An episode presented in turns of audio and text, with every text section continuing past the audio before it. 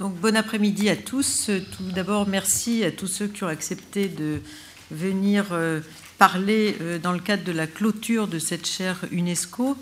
Euh, donc, autour de la table, ici, nous avons un premier panel, si j'ose dire, d'intervenants, puis qui sera suivi par un second ensuite. Et, et, merci à tous les étudiants qui ont manifesté leur intérêt pour ce séminaire un peu particulier, puisque c'est un séminaire de clôture d'une chaire. Euh, une chaire UNESCO qui avait été euh, donc euh, à l'initiative de l'université La Sapienza, le département de population et d'études socio-économiques de l'université de Rome, La Sapienza, qui est donc essentiellement orientée vers la démographie et Sciences Po Paris, initialement avec un démographe avec lequel j'avais travaillé et qui était un collègue et ami du professeur Caggiano, qui était Georges Tapinos. Georges Tapinos est décédé en 2000 et euh, Raimondo Caggiano, qui est, un collègue et qui est devenu aussi un ami, d'ailleurs comme toute son équipe, pour moi, euh, a décidé de prolonger la chaire en me demandant de reprendre euh, cette chaire UNESCO dans ce partenariat avec Sciences Po. Euh, ce que j'ai fait avec plaisir, mais avec un peu d'inquiétude, parce que moi, je, ne suis pas du tout démographe, euh, et d'autre part, euh, je ne suis pas analyste des questions économiques, je suis politologue et juriste de formation. En revanche, ce que nous avions tous en commun, aussi bien avec Georges Tapinos qu'avec Raymond Docadjan ou avec toute son équipe, c'est qu'on travaillait sur les questions de migration internationale. C'est pourquoi la chaire UNESCO a trouvé son partenaire nouveau avec le groupe Migration euh, aux séries, euh, qui d'abord s'appelait d'ailleurs Migration et Relations internationales, qui maintenant s'appelle Migration et Mobilité, qui est, une, qui est un groupe de travail qui se poursuit, qui se poursuivra, puisque moi je suis devenue émérite depuis le 1er septembre, et donc euh, j'ai deux successeurs, chercheurs, chercheuses au CNRS, qui ne sont pas là aujourd'hui, puisqu'il y en a une qui est partie à Barcelone et l'autre qui est, qui est en Chine. L'une s'appelle Hélène Tiolet. Euh, qui est une normalienne euh, spécialiste euh, notamment des questions de migration dans la région du Golfe, et l'autre qui est Hélène Lebaille, qui est une spécialiste des migrations en Asie extrême, Japon, Chine, et qui toutes les deux donc, ont été recrutées récemment, l'une il y a deux ans et l'autre l'année dernière. Alors merci à tous ceux qui ont participé à cette chaire UNESCO, puisqu'en fait ça a été un partenariat scientifique tout à fait exceptionnel, tout au moins pour moi, euh, dans la mesure où on a fait des tas de choses à la fois passionnantes et, très diverses. Euh, d'une part des cours, euh, je suis allée à Rome, ce qui m'a beaucoup plu, mais également toute l'équipe du MEMOTEF, maintenant qui est le sigle de cette équipe, est venue aussi faire des cours à Sciences Po auprès des étudiants de master, auprès des étudiants de l'école doctorale. nous avons hébergé des chercheurs, des jeunes doctorants ici aux séries. Euh, on a également euh, tout un programme de publication que nous avons pu faire euh, grâce à ce partenariat et notamment un des derniers ouvrages qui doit être présenté d'ailleurs dans la, dans la plaquette co-dirigée par Elena Ambrosetti. nous avons également plusieurs thèses qui ont été dirigées dans ce cadre, l'une avec Giovanna Tattolo à Bari et puis Marie Bassic à qui j'ai dit de venir, je ne sais pas si on la verra tout à l'heure. Euh, et puis euh, également euh, des, colloques avec d'autres partenaires, notamment avec l'École française de Rome.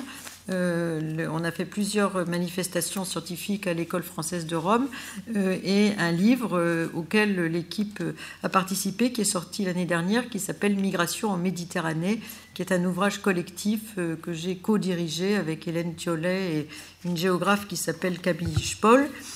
également, Parmi les autres activités, euh, l'exposition Frontières euh, au musée de l'immigration qui a eu lieu l'année dernière du début novembre jusqu'au début juillet 2016, euh, qui a eu 70 000 visiteurs et actuellement, cette exposition frontière euh, se promène, si j'ose dire, puisqu'elle elle a euh, euh, s'est promenée, si j'ose dire, à, Nantes où il y a eu les géopolitiques la semaine dernière, et elle va être présentée donc au rendez-vous de l'histoire de Blois à partir de demain jusqu'à jeudi, jusqu'à dimanche plutôt, dans le cadre du thème de cette année des rendez-vous de l'histoire qui s'appelle Partir.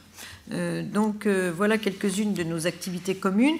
On a fait aussi des choses plus originales. Euh, une fois un colloque au Palais Farnèse, donc c'était très agréable avec le soutien de, l'Institut français et du département donc du, responsable scientifique de l'ambassade de France. et puis aussi une manifestation dans le cadre euh, de la version régionale de euh, l'Association internationale de sociologie, l'ESA, donc, que nous avons fait euh, à la Maison de l'Europe à Paris. Donc beaucoup de choses, et puis surtout beaucoup d'amitié, puisque notre expérience a été aussi une expérience d'amitié soutenue, et qui va se poursuivre, puisque je vais aller à Rome un mois pour continuer des travaux de recherche avec la Sapienza, et je suis aussi invitée pour une autre université qui est partenaire de Sciences Po à Rome, qui s'appelle la Louis. Et j'espère que euh, cette chaire euh, qui se clôture aujourd'hui euh, va pouvoir se poursuivre. Donc un très grand merci à Raymond Docadiano.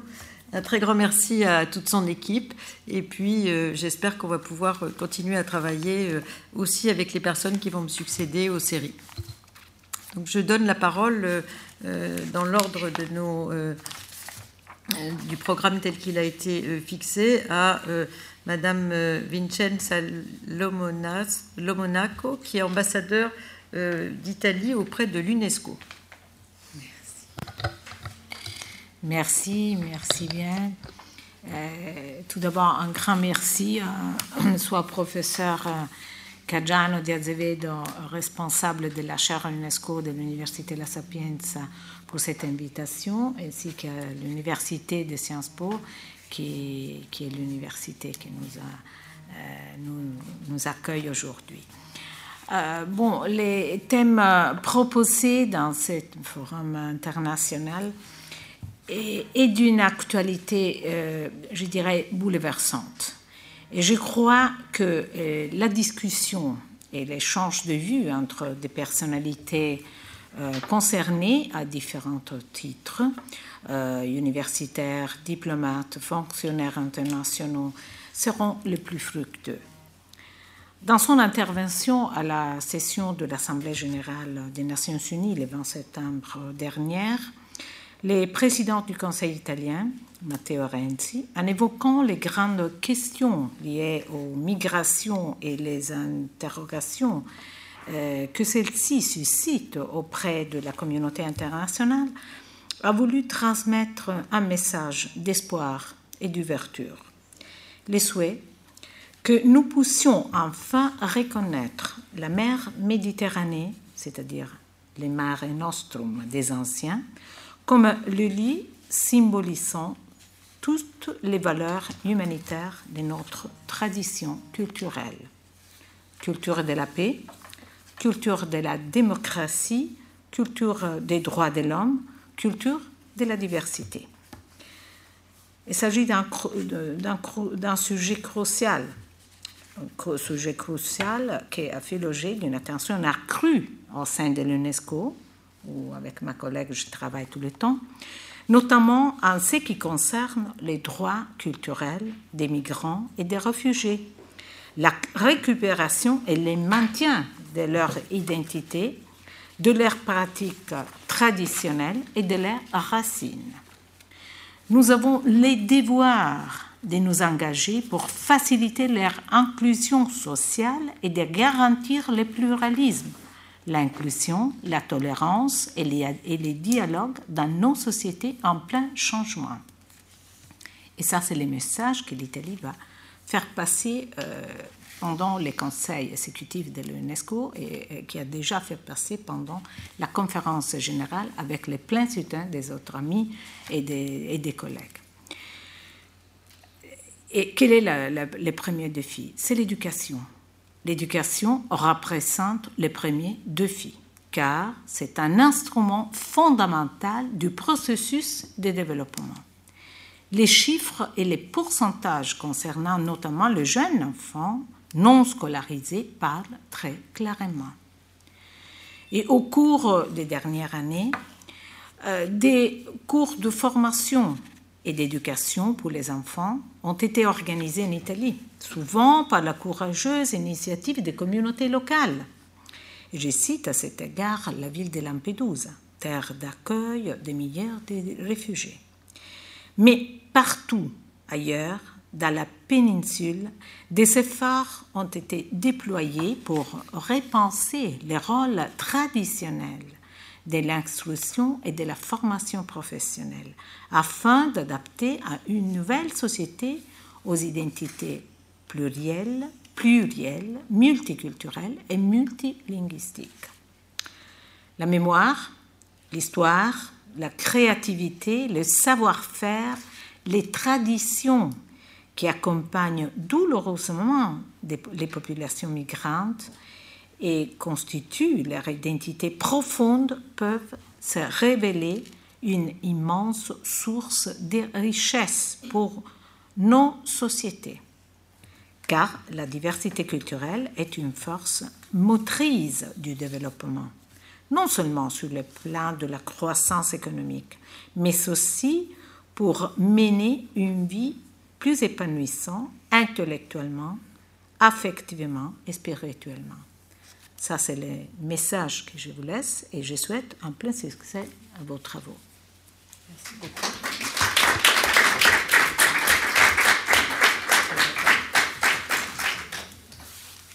Merci, Excellence. Je vais donc donner la parole euh, sans transition à Madame Denise Oufouet-Boigny, qui est ambassadeur euh, de la Côte d'Ivoire auprès de l'UNESCO et qui elle-même va présenter euh, une expérience qu'elle a menée.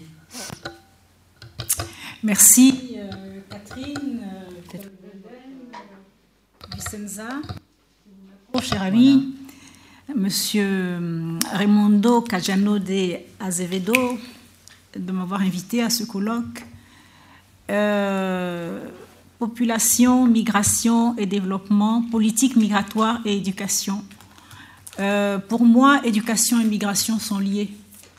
Euh, parce que euh, vous êtes tous euh, devant vos téléviseurs, vous voyez les bateaux qui chavirent dans la Méditerranée, des jeunes qui s'embarquent en dépit de tout ce qu'ils ont vu avant. Et c'est parce que les systèmes éducatifs n'ont pas joué leur rôle pleinement s'ils décident de partir. Et c'est pour ça que je me suis dit, effectivement, il faut parler de l'enseignement supérieur et des problèmes qu'il pose parce que c'est lié aux migrations. Je vous remercie de m'avoir invité à ce colloque. Et je vais parler donc des défis de l'enseignement supérieur en Côte d'Ivoire. Donc, euh, pour ceux qui ne le sauraient pas, la Côte d'Ivoire est située en Afrique de l'Ouest, en bordure du golfe de Guinée. C'est une ancienne colonie française indépendante depuis 1960 seulement. L'éducation des populations a toujours été une préoccupation majeure des dirigeants de la Côte d'Ivoire, parce que déjà bien avant l'indépendance, en 1946, euh, les dirigeants envoyaient un lot de jeunes pour se former ici en France, des jeunes gens et jeunes filles de différentes régions, pour être formés et devenir ensuite la future élite. La langue officielle en Côte d'Ivoire est donc le français, le système éducatif est calqué en grande partie sur celui de la France. Quand on compare rapidement euh, la France à la Côte d'Ivoire, euh, euh, la Côte d'Ivoire a 322 000 km, c'est six fois moins que la, trois fois moins que la Côte d'Ivoire. 22 euh, millions d'habitants, il y en a 66 millions ici. Et puis, euh, PIB, c'est intéressant, 21,4 milliards d'euros. En Côte d'Ivoire, ici, c'est 2181 milliards d'euros. Donc, vous voyez un peu la différence entre les deux pays. Je, dirais que l'enseignement supérieur en Côte d'Ivoire concerne les études post-baccalauréat et l'accès à ces programmes est conditionné donc par l'obtention du baccalauréat ou d'un diplôme équivalent il existe une corrélation nette entre le niveau de développement des pays et l'accès à l'enseignement supérieur. Par exemple, tandis que 76% de jeunes dans les pays occidentaux y accèdent, c'est le cas seulement des 7% en Afrique. C'est pourquoi l'accès à l'enseignement supérieur et l'offre de formation liée à la question de la qualité, du financement et celle des ressources humaines demeurent une préoccupation constante de l'État de Côte d'Ivoire, qui se trouve confronté à une demande sociale pressante eu égard aux effectifs sans cesse croissants du nombre de bacheliers. Malgré le faible taux de réussite au baccalauréat, 36% en 2014 de réussite au baccalauréat, en France c'est 88%, au Sénégal c'est 50%. On est passé donc de 20 531 bacheliers en 2001 à 82 958 bacheliers en 2015. 82 000. On est passé de 20 000 à 82 000. Pendant longtemps, donc, la fonction publique ivoirienne a employé quasiment tous les diplômés de l'enseignement supérieur, mais aujourd'hui, ce n'est plus le cas, la question de l'adéquation formation-emploi se pose. De même que des mesures vigoureuses favorisant l'employabilité et l'insertion sociale des diplômés s'imposent aussi. Par ailleurs, la recherche est un facteur de progrès car elle permet de créer des connaissances. Celles menées au sein des établissements d'enseignement supérieur en assurent la renommée, la vitalité.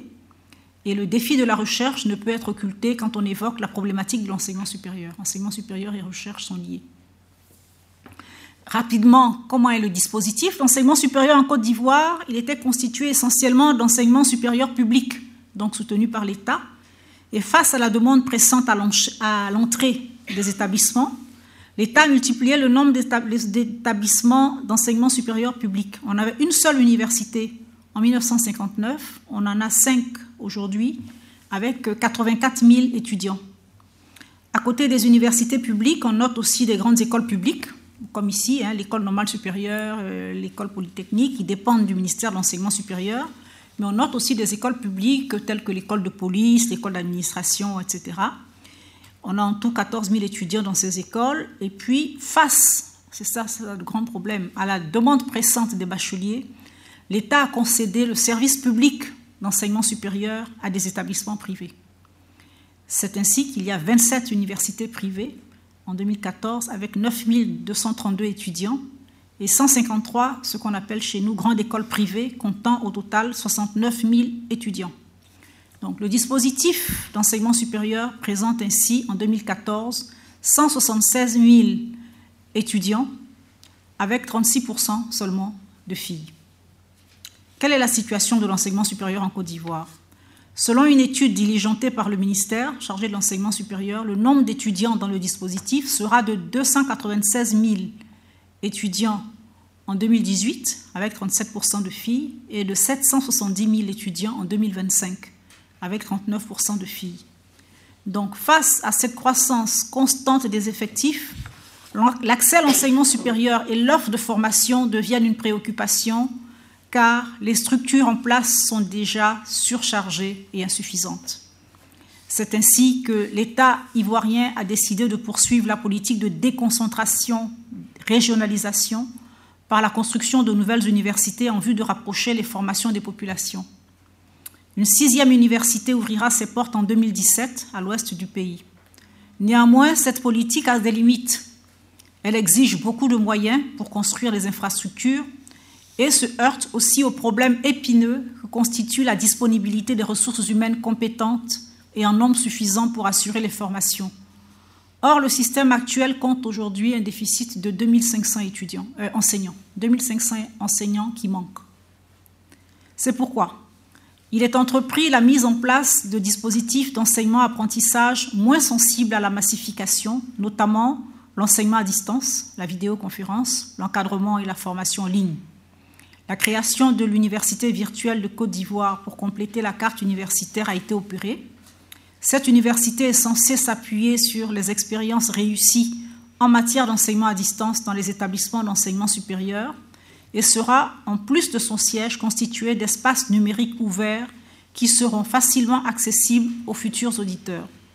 Ces espaces permettront à des publics qui ne peuvent se rendre sur les sites universitaires de pouvoir disposer des enseignements de pouvoir disposer des enseignements et des ressources pédagogiques. Donc, le constat de l'enseignement supérieur universitaire écarté de sa vocation première, de moteur du développement en raison de son caractère trop académique, a conduit le gouvernement à engager dès 1995 une réforme caractérisée par une professionnalisation des enseignements censée devenir plus apte à répondre aux besoins économiques du pays. Cette ambition a été accompagnée par l'adoption du système fondé sur un cursus universitaire à trois grades, licence, master et doctorat, comme ici, pour entrer dans un référentiel international flexible, mettant l'étudiant au centre des formations, puisqu'il a la possibilité de choisir son parcours en fonction de ses capacités. Mais en Côte d'Ivoire, les employeurs sont unanimes à considérer que les programmes de formation eux-mêmes sont souvent obsolètes, ne prévoient pas forcément l'utilisation d'éthique et ne correspondent que rarement aux besoins de l'économie. L'analyse des offres de formation actuelles montrent que certaines exigences de qualité, d'efficacité et d'efficience ne sont pas suffisamment prises en compte dans la conception des parcours de formation, d'où un taux d'échec et d'abandon élevé, tandis que le taux d'insertion des diplômés, souvent méconnu des universités, est une préoccupation. Le secteur d'enseignement supérieur privé, inexistant au début des années 90, est fortement développé en Côte d'Ivoire sous l'impulsion des pouvoirs publics qui, soucieux de diversifier les voies d'accès à l'enseignement supérieur, de réduire la pression sociale à l'entrée de l'université, de promouvoir les formations professionnelles courtes à Bac plus 2, de type brevet de technicien supérieur, et surtout de permettre à moins de coûts à tous les bacheliers d'accéder à l'enseignement supérieur, ont mis en place une politique de prise en charge financière des frais de scolarité des étudiants dans ce secteur. L'aide de l'État a été conçue au départ comme élément d'impulsion capable de faire naître des initiatives privées, mais le dispositif d'enseignement supérieur privé souffre d'un certain nombre de faiblesses, liées notamment au non-respect des normes de formation. Les insuffisances constatées qui se situent à plusieurs niveaux entachent dangereusement la crédibilité et la pertinence des diplômes délivrés. On a constaté par exemple une pléthore de filières nouvelles avec des contenus inadéquats. Les relations avec les entreprises qui constituent le gage de formation adaptée aux réalités économiques et sociales et de l'employabilité sont souvent inexistantes. Pour assainir le secteur privé d'enseignement supérieur, des réformes ont été entreprises en vue d'améliorer les performances et les pratiques en cours. L'évaluation des établissements a été entreprise, de même que la reconnaissance et l'homologation des diplômes par un organisme international, le Conseil africain et malgache pour l'enseignement supérieur, CAMES, sont encouragés, voire exigés. Conscient de toutes ces difficultés au niveau de l'enseignement supérieur public et privé, l'État de Côte d'Ivoire vient de prendre une mesure novatrice en créant au sein du ministère chargé de l'enseignement supérieur une direction générale de la qualité et des évaluations, chargée entre autres de produire et de vulgariser les normes en matière d'enseignement supérieur et de recherche, de participer à la production des standards en matière d'infrastructures académiques et sociales, ainsi que des équipements didactiques, de définir des directives en matière de gouvernance et d'éthique, d'évaluer périodiquement les établissements d'enseignement supérieur pour maintenir la qualité de l'enseignement. Cette direction est aussi chargée d'évaluer la recherche. Il existe en effet en Côte d'Ivoire des centres et instituts de recherche rattachés aux universités nationales, et les centres et instituts de recherche intégrés aux universités au sein des unités de formation et de recherche. Il en existe qui sont également des établissements publics nationaux et d'autres qui sont internationaux. La recherche universitaire produit des résultats car l'avancement des enseignants-chercheurs y est lié, comme ici en France, mais elle n'est pas assez valorisée, d'où la création récente d'un pôle scientifique et d'innovation au sein de la plus grande université d'Abidjan, visant à favoriser et à développer la recherche par le transfert de connaissances entre l'université et les industries. Le pôle scientifique et d'innovation accompagnera ainsi tout particulièrement l'émergence d'entreprises innovantes dans le domaine de l'agriculture, la foresterie, les énergies renouvelables, la santé, les aliments. Ce pôle scientifique est aussi chargé de générer des revenus pour la recherche. En matière de financement, il faut noter que les établissements publics d'enseignement supérieur et de recherche sont financés par le budget de l'État ivoirien, à concurrence de 1,3% du PIB, 1,25% pour l'enseignement supérieur et 0,05% pour la recherche scientifique. Les subventions de l'État représentent plus de 95% des budgets des institutions. Les ressources propres censées constituer une autre source de financement sont faibles puisqu'elles proviennent dans les universités essentiellement des frais d'inscription eux-mêmes insignifiants. Le financement de l'enseignement supérieur est censé être réformé car l'État ivoirien a conscience de la nécessité de former tout le monde et n'envisage pas la sélection pour tous à l'entrée des universités. Mais face à l'augmentation croissante des effectifs et à l'exigence d'une formation de qualité, il ne peut plus assurer seul le financement des études de tous les étudiants. Quelles sont les dispositions à prendre? Quelques propositions, hein. quelquefois euh, elles viennent de moi-même, ce que je peux imaginer, puisque j'ai travaillé dans ce secteur pendant très longtemps. D'après moi, l'accès à la formation devrait s'accompagner d'une régulation efficace des flux à tous les niveaux du secteur formation-éducation. Des sorties métiers devraient pouvoir être proposées au niveau du primaire, du secondaire et du supérieur pour réduire la pression sur l'enseignement supérieur. Dans cette perspective, la création des établissements techniques et professionnels à tous les niveaux pourrait être implantée dans toutes les régions du pays pour éviter les déplacements massifs des jeunes après l'obtention du baccalauréat. Les offres de formation doivent être conçues dans la perspective de l'employabilité et de la mobilité des étudiants. L'évolution des métiers doit être suivie, anticipée, évaluée au travers d'un système d'information spécifique, d'où la décision du gouvernement ivoirien de créer un observatoire de l'insertion professionnelle des diplômés de l'enseignement supérieur en lien avec le ministère chargé de l'emploi. La question du nombre d'enseignants-chercheurs disponibles dans les universités devenant cruciale, car l'enseignement à distance n'exclut pas un minimum d'encadrement. Une politique devant permettre l'engagement de contractuels locaux, ivoiriens ou non ivoiriens sur des postes et de développer en matière de coopération internationale des missions ou des délégations d'enseignement au profit de l'enseignement supérieur est à envisager. Enfin, il est impératif d'orienter la gouvernance des institutions d'enseignement supérieur et de la recherche vers une gestion axée sur les résultats. Il s'agit d'appliquer la loi 95-696 du 7 septembre 1995 relative à l'enseignement, selon laquelle l'État et chaque institution d'enseignement supérieur et de recherche s'engagent dans une démarche contractuelle, l'État indiquant clairement ses priorités et l'institution réalisant un projet en fonction de ses priorités. L'État s'engagerait alors sur les moyens à allouer pour atteindre les objectifs définis d'un commun accord. En conclusion, les dirigeants de Côte d'Ivoire ont décidé d'en faire un pays émergent en 2020. Dans cette perspective, l'État ivoirien doit placer l'enseignement supérieur et la recherche au cœur des politiques et stratégies de développement. Cela implique un financement beaucoup plus conséquent de l'État, associé à des liens étroits tissés entre les institutions et les entreprises privées, ou privées ou non, et une coopération internationale audacieuse. Je vous remercie.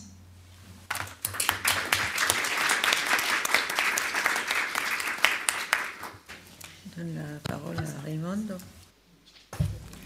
Voilà, maintenant nous allons passer donc à la deuxième session de notre forum. Donc, euh, nous allons donc euh, avoir un petit exposé introductif par euh, Roberta Petrini. Roberta. Et donc, vous lui donnez, donnons la parole. Merci, merci. Uh, yeah, I will be sorry for switching in English. I will uh, offer a very brief uh, overview about what the UNESCO chair has done to date. So, I will offer a very brief overview about what our UNESCO chair has done to date and what we want to do in the next incoming months. After uh, eight years of commitment and engaging research activities, uh, our UNESCO chair uh, is concluding uh, its second mandate. We have lived uh, eight uh, rich, fruitful years, uh, marked by the continuous dialogue between demographers, political scientists, geographers, statisticians, and, and so many disciplines. as the ambassador Lo Monaco said, the last two years have been tragic and demanding as concern Mediterranean mobility. Um, in this context, uh, a number of, uh, of researches that, uh, that we've published in the last years have documented facts figures and offered a number of policy advice about uh, the ongoing patterns we also offered advice uh, on the policy implication of the so-called migration crisis as to critically reframe the existing narrative on uh, migration and strengthen the dialogue between academia and the European institution. It was in this context that we were uh, in uh, three months ago, we were in, um, in, at the Council of Europe to stress the importance to preserve the core body of rights and freedom at uh, Europe CERT. Uh, today, this intervention, this forum, does uh, uh collect contribution aiming at depict the current state of the, of the art in migration policy and education policy and program. This event, as I said before, represents the obvious development of what we did before and what we are planning for the incoming years. As many of us know, our activities started with a critical reflection on the borderization of migration policy in the Mediterranean region. Later, we moved forward looking in depth at the national implications of the EU migration and integration model, focusing in particular on the role played by education, as uh, Ambassador Lo Monaco said just before, in supporting the integration process of, of migrants. This contribution we are going to present today represent the latest efforts to disentangle the nexus between education and migration. Accordingly, we start this session with François Lourcerie from uh, Aix-en-Provence, who will deliver an assessment of the state of the art about the education of migrant children in, uh, in, uh, in France. Uh, later, Giovanna Tattolo from uh, the region Ile-de-France will offer an overview about the political engagement among the adult uh, children of Kurdish Turk refugees in France. And similarly, Elena Ambrosetti from the UNESCO, UNESCO chair um, will analyze the implication and the perspectives coming from the transnational mobility of uh, unaccompanied minors who move uh, or transiting through Italy. The, um, the Rome case is also the field of analysis of the paper presented by Carla Roverselli from the University of Tor Vergata, who will offer specifically insights on the intercultural and educational challenges faced by the uh, unaccompanied minors in, in Rome. Of course, as you can understand, uh, all these contributions are uh, really important and are fundamental to fix the agenda and design the UNESCO roadmap, the UNESCO chair roadmap for the future we, as UNESCO chair, we, we, we strongly believe that we are facing the urgency to going in depth into the criticalities uh, coming from the intercultural dialogue. And, then, and uh, it is in this context that we have decided to dedicate the incoming years' uh, uh, research activities to the protection of uh, the cultural identities of migrants community we move from the fact that the European Union is home to people of many different racial, ethnic, religious, and national backgrounds. Uh, unfortunately, many migrants in various countries all over the EU, as you know, are suffering cultural stigmatization and social exclusion and discrimination, racism, or xenophobia. As UNESCO chair, we believe that migrants' marginalization could be detrimental for the EU social cohesion, especially in these tragic days, shaped by populist claims all over the EU, from Hungary to France, and social resentment against migrants. Therefore, and finally, as UNESCO chair, we are strongly committed to carry on our advising role for academia, institution, and civil society. Accordingly, in the incoming future, we intend to offer in-depth analysis about the protection of cultural identities, uh, aiming at depict the best and worst practices all over the EU based on the lesson learned from member states' experiences. To do that, as in the past, we will provide indicators, researchers, the research training and uh, focusing not only on those uh, migrants who have recently arrived in Italy, but also on those who have settled and who's, uh, who need integration policy. Beyond on the improvement of the academic knowledge, we also hope to have a strong role in draw out lessons for policymakers active at both EU and national level. Uh, and it is the moment to give the floor to the first, uh, the first speaker, Fra- François Lourcerie, if I'm not wrong. So thank you. Thank you for this program. Merci Madame. Je donne maintenant euh, la parole à Françoise Lorcéry qui va nous parler de l'éducation des enfants des migrants en France. Un bilan. Vous avez la parole Madame. Merci. Bonjour. Pardon. Bonjour à tous. Euh, je vais commencer par remercier les organisateurs de, m'avoir invité à me joindre à cette euh, manifestation en, l'honneur de, la fin de cette étape de la chaire UNESCO euh, sur les migrations et, le développement. on m'a proposé un sujet fort national finalement, qui n'est pas exactement euh, dans la ligne directe de, l'UNESCO, mais on va voir que la question de l'éducation des enfants de migrants en France, même en France, avec euh, la prudence euh, française à traiter cette question, pose néanmoins des questions internationales. en effet, la question de l'éducation des enfants de migrants dans l'école publique est tout à fait technique, on verra rapidement. Il s'agit d'accueillir des élèves dont les scolarités ont été hachées, ont été interrompues par la migration des parents. Et euh, d'un point de vue technique, ça pose des questions particulières. Mais euh, la question est aussi politique, même lorsqu'elle est technique, parce que l'école publique est, euh, dans un pays comme la France notamment, euh, le foyer de la communauté nationale. Elle se veut bien sûr le creuset d'un vivre ensemble, mais ce vivre ensemble reste conçu comme essentiellement national, et la question de l'adaptation des enfants de migrants reste conçue comme une intégration dans une communauté qui se vit comme relativement fermée. Euh, ils doivent pouvoir s'y inscrire, mais euh, la question des efforts à faire pour qu'ils puissent s'y inscrire harmonieusement euh, reste pendante. Et par ailleurs aussi, autre aspect du côté politique de la question, c'est le, fait que ces enfants incarnent par eux-mêmes la dimension transnationale de la société française d'aujourd'hui, dont on doit euh, s'arranger bon an mal an, mais qui a de la peine à s'inscrire dans les politiques publiques. Alors, euh, les données démographiques pour ce qui concerne la France, très rapidement.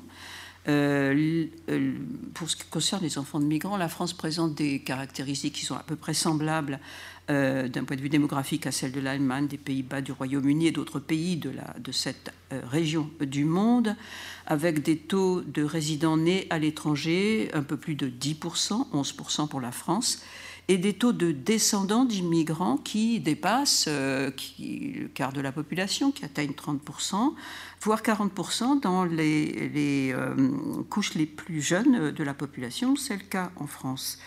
En France, euh, quand je dis 40%, ce sont des enfants qui ont des, au moins un parent euh, d'origine immigrée. En France, les origines les plus représentées sont le Portugal, l'Algérie et le Maroc, avec euh, un peu plus de 40% des étrangers qui sont d'origine africaine. C'est une des particularités de la France par rapport à, ses voisins, que d'avoir une immigration qui est de façon importante associée à la mémoire coloniale, population immigrée euh, post-coloniale, comme on dit.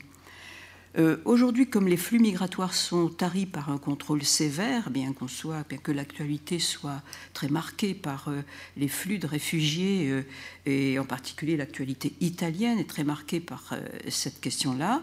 En France aussi, on a quelques quelques éléments dans l'actualité qui sont fortement associés à, ce fait du refuge. Néanmoins, il faut bien concevoir que, euh, du point de vue de la population scolaire, l'impact est très limité.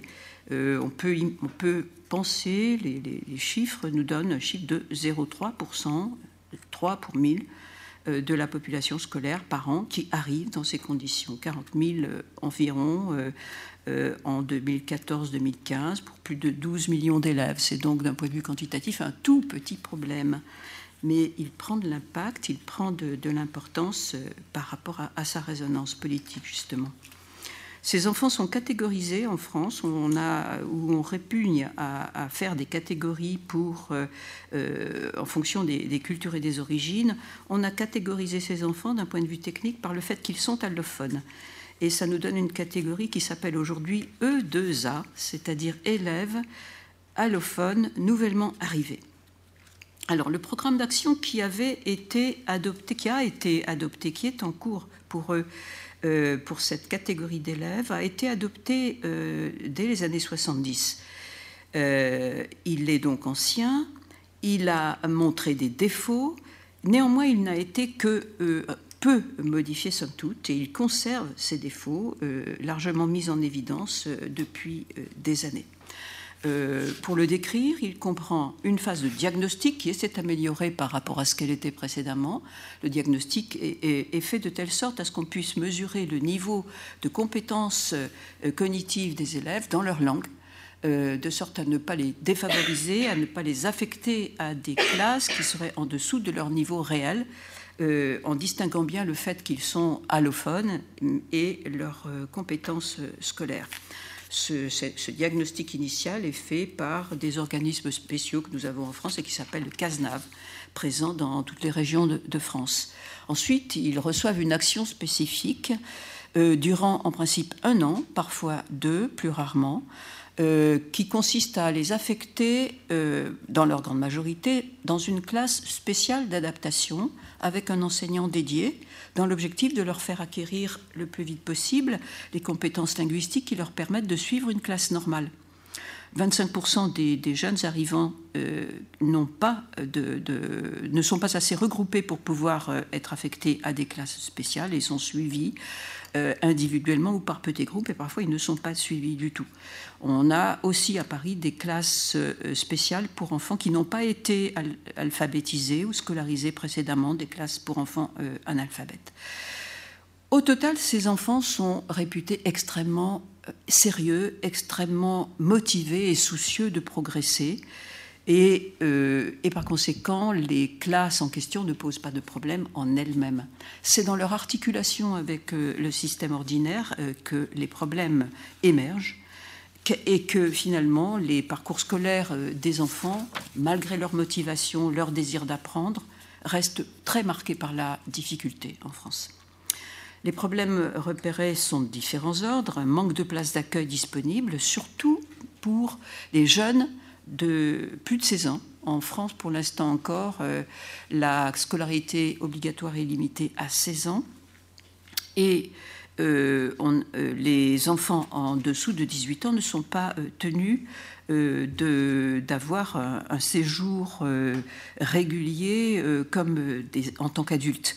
Euh, entre 16 et 18 ans, ils peuvent donc être euh, scolarisés encore et ils doivent l'être si euh, on souhaite qu'ils soient pris en compte par l'aide sociale en l'enfance et donc assurés ou plus assurés d'avoir une possibilité de séjour après leurs 18 ans.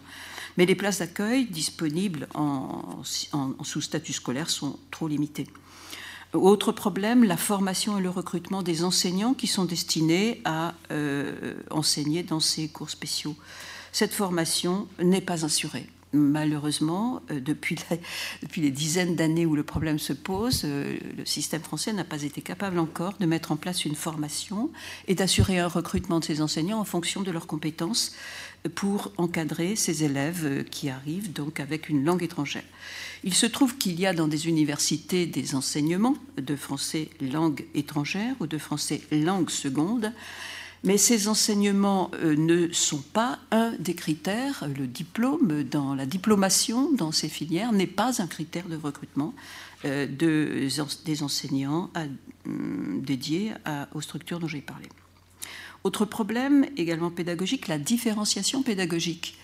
Les classes formées par ces enfants sont formées d'individus dont les parcours et les besoins sont très différenciés.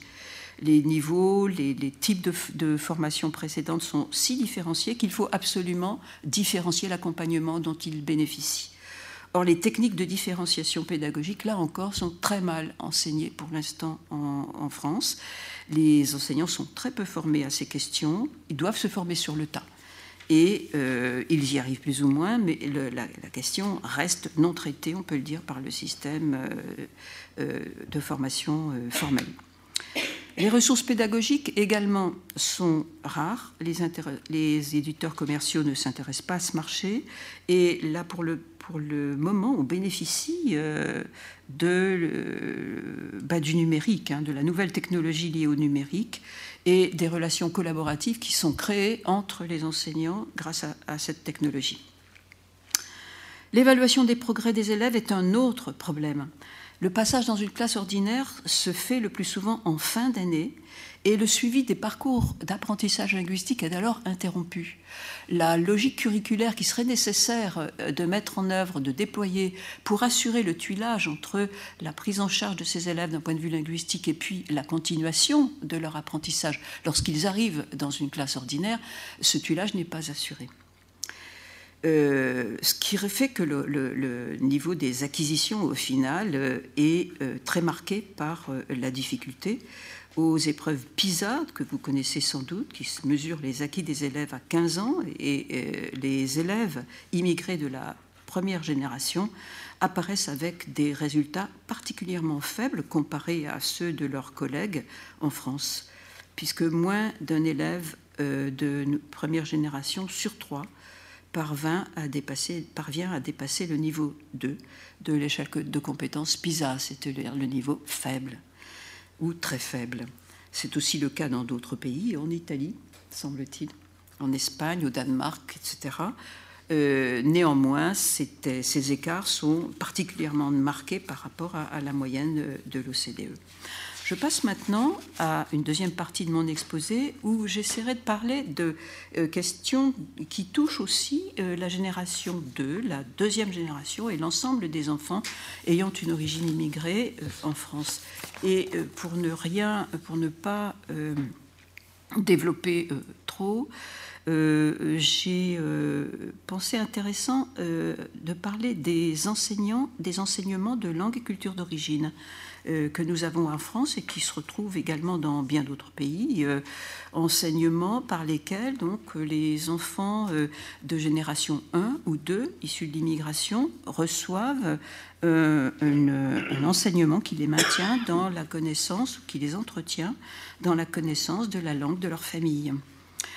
Euh, cette question a à faire avec euh, l'idée que euh, les enfants de ces milieux sont dans un parcours identitaire délicat, avec une nécessité dans laquelle ils sont de faire du sens avec leur appartenance française, leur ressemblance avec leurs amis qui n'ont pas la même origine qu'eux, et en même temps de faire du sens avec leurs liens transnationaux dont les euh, facilités technologiques actuelles euh, garantissent qu'ils se maintiennent pour la plupart d'entre eux. Euh, en plus de cela, une identification qui n'est pas facile lorsque la religion musulmane entre en ligne de compte, sachant que la plupart des jeunes qui sont de confession musulmane euh, sont musulmans non pas seulement parce qu'ils s'identifient comme tels, mais aussi parce qu'ils sont identifiés par autrui majoritaire comme tels, c'est-à-dire qu'ils sont dans des contradictions euh, associées au fait qu'ils sont, dans une euh, logique d'hétéro-identification comme musulmans, d'être vus comme musulmans et d'être considérés comme problématiques euh, en tant que tel. Donc des conditions de construction identitaire qui sont difficiles. La réponse française à ces questions peut être considérée comme une politique de l'autruche, en ce sens que euh, les initiatives sont exceptionnelles, euh, toute initiative étant susceptible d'être politisée et transformée en polémique, il faut le dire. Néanmoins, la question de l'interculturalisme qui est valorisé par l'UNESCO et euh, euh, à la philosophie duquel, euh, je, je, dois dire, les experts français avaient contribué dans les années 70, cet interculturalisme a été finalement rejeté par le système public français dans les années 80 et nous n'y sommes plus revenus. Ce qui fait que euh, aujourd'hui, où la question de la diversité des élèves se pose en nouveaux termes, les réponses sont extrêmement rares. Euh, on a une réponse en termes de laïcité dont je ne vous entretiendrai, entretiendrai pas aujourd'hui, elle nous mènerait peut-être trop loin en termes de temps, et on a une réponse en termes de langue, et je reviens à ELCO, l'enseignement de langue et culture d'origine. Cette formule a été adoptée euh, dans les années 70, elle a été toujours débattue en France. À, de, multiples reprises, on a pensé que les ELCO risquaient d'être supprimés ou refondus, parce qu'on ne les supprime pas si facilement. Mais euh, pour l'instant, en tout cas, ils existent encore et le ministère paraît hésiter entre euh, les laisser s'éteindre de façon naturelle en ne les pilotant pas et les refondre dans une logique curriculaire. J'essaierai de parler des deux.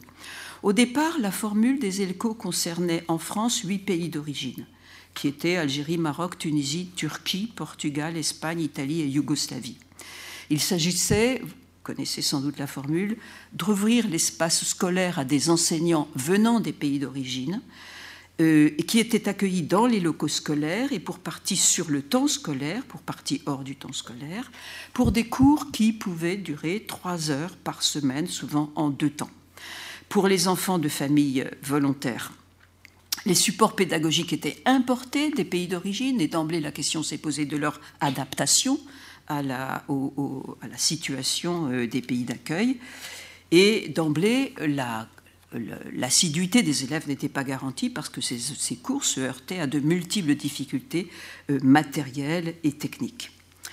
On peut estimer aujourd'hui que les effectifs des ELCO ne sont plus que de quelques 50 000 élèves c'est-à-dire beaucoup moins que les effectifs qu'ils pourraient toucher si l'on touchait l'ensemble des élèves de deuxième génération. Euh, les effectifs euh, ne sont pas rendus publics tous les ans. On est obligé de se, contenter des, euh, informations qu'on a. Ces chiffres datent de deux ou trois ans. Et ils touchent surtout l'école primaire, un petit peu le collège. Par ordre d'importance, le Maroc, la Turquie, le Portugal et l'Algérie ont des contingents. Les arguments favorables à l'ELCO sont très nombreux. Ils sont notamment psychocognitifs. On sait l'intérêt d'avoir une, deuxième langue, deux langues, d'être bilingue euh, lorsqu'on est un, jeune euh, humain, un élève. Tout bilinguisme assure à son détenteur des compétences euh, métalinguistiques qui favorisent l'apprentissage des autres langues et qui favorisent d'autres compétences cognitives euh, transférables. En outre, dans une logique de construction de l'individu, il est bien évidemment souhaitable que chacun développe une identité riche de ses appartenances plurielles et ne doive en délaisser aucune et ne soit honteux d'aucune. Dans cette perspective, les cours d'ELCO peuvent introduire un élément de reconnaissance de la pluralité réelle des appartenances des enfants à l'école. Mais il faut bien dire que les critiques sont beaucoup plus répandues que les arguments positifs aujourd'hui parmi les enseignants eux-mêmes et parmi les intellectuels et dans la sphère médiatique. Les cours d'ELCO ont été euh, accusés de gêner la maîtrise de la langue française, de gêner l'affiliation de l'enfant à la société française, son intégration, comme on dit. Euh, les ELCO des pays arabes ont été soupçonnés aussi d'enfreindre la laïcité et d'enseigner la religion.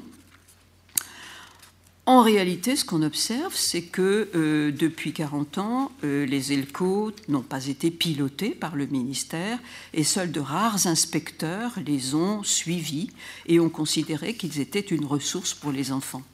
Ils ont été de moins en moins organisés et à terme, ils pourraient devenir, c'est du moins l'annonce qu'a fait la ministre récemment, euh, ils pourraient devenir une une forme d'initiation à une langue vivante étrangère ou seconde euh, dès le primaire, avec une continuité assurée pour euh, le second degré, ce qui serait assurément une belle expérience si elle pouvait se développer. En attendant, je note la frustration des jeunes, en particulier des jeunes d'origine arabe et de culture musulmane, euh, par rapport à l'enseignement de la langue arabe. Il y a en France une demande d'arabe qui est réelle. Euh, elle ne trouve pas à s'exprimer publiquement ni à se satisfaire. Mais elle est réelle, on la trouve à l'enquête très fortement, aussi bien chez les jeunes que chez les parents. Euh, ajouter à la difficulté des ELCO euh, dans cette langue le fait que la France ne donne pas d'aide publique aux associations qui dispensent de tels cours. Ces associations sont regardées avec défiance par les pouvoirs publics à toutes les échelles de, la gouvernance, aussi bien les échelles centrales que l'échelle locale. Et elles sont soupçonnées de communautarisme, comme on dit en France. Et les, quelques associations, on les voit à l'endroit où je suis, je, les vois régulièrement essayer de se fonder, essayer de se développer et puis renoncer. Ces, associations donc ne parviennent pas à vivre. Actuellement, en plus, euh, l'enseignement, bien sûr, de l'arabe et euh, souffre euh, encore davantage que précédemment du fait de la peur de la radicalisation. Pour conclure, je dirais que la question de l'éducation scolaire des enfants de migrants est pour ainsi dire une question qui travaille comme un boomerang l'école française et le système public français. Euh, la question de l'adaptation des élèves nouveaux arrivant à l'école a déjà une longue histoire en France, puisqu'elle a 45 ans, ou pour le moins, euh, si on commence après la Seconde Guerre mondiale. Elle avait déjà une histoire plus ancienne en France. Et très tôt, on a compris, et la réflexion fut européenne, que cette question ne se réduisait pas à son aspect technique, mais qu'elle avait aussi une dimension politique. Celle-ci a été traitée sous un angle international avec l'ouverture des ELCO et la discussion sur l'enrichissement interculturel du curriculum par ce biais. Il apparaît pourtant que l'ouverture internationale n'est pas le tout de la solution quand elle prend, comme en France pour l'instant, la forme d'une délégation à des pays étrangers de euh, l'ouverture transnationale ou interculturelle des jeunes elle avive à ce moment-là le fantasme de l'outsider qui pèse déjà lourd sur les scolarités et les vies, les expériences sociales de ces jeunes en France. Avec le temps, la question de l'éducation scolaire des enfants de migrants s'est ainsi retournée en problématique de l'adaptation de l'école elle-même à sa mission générale d'éducation en prenant en compte tous les enfants euh, qui la fréquentent dans la perspective d'une éducation inclusive, puisque c'est là le concept nouveau qui est véhiculé par l'UNESCO et qui est évidemment très important pour l'éducation scolaire des enfants de migrants. Cette éducation inclusive qui devrait se faire au service d'une société qui reste à la fois nationale, mais aussi marquée par des liens transnationaux et cela, on peut le penser de plus en plus. Euh, cette, cette question a une dimension pédagogique qui n'est pas résolue de façon satisfaisante pour l'instant.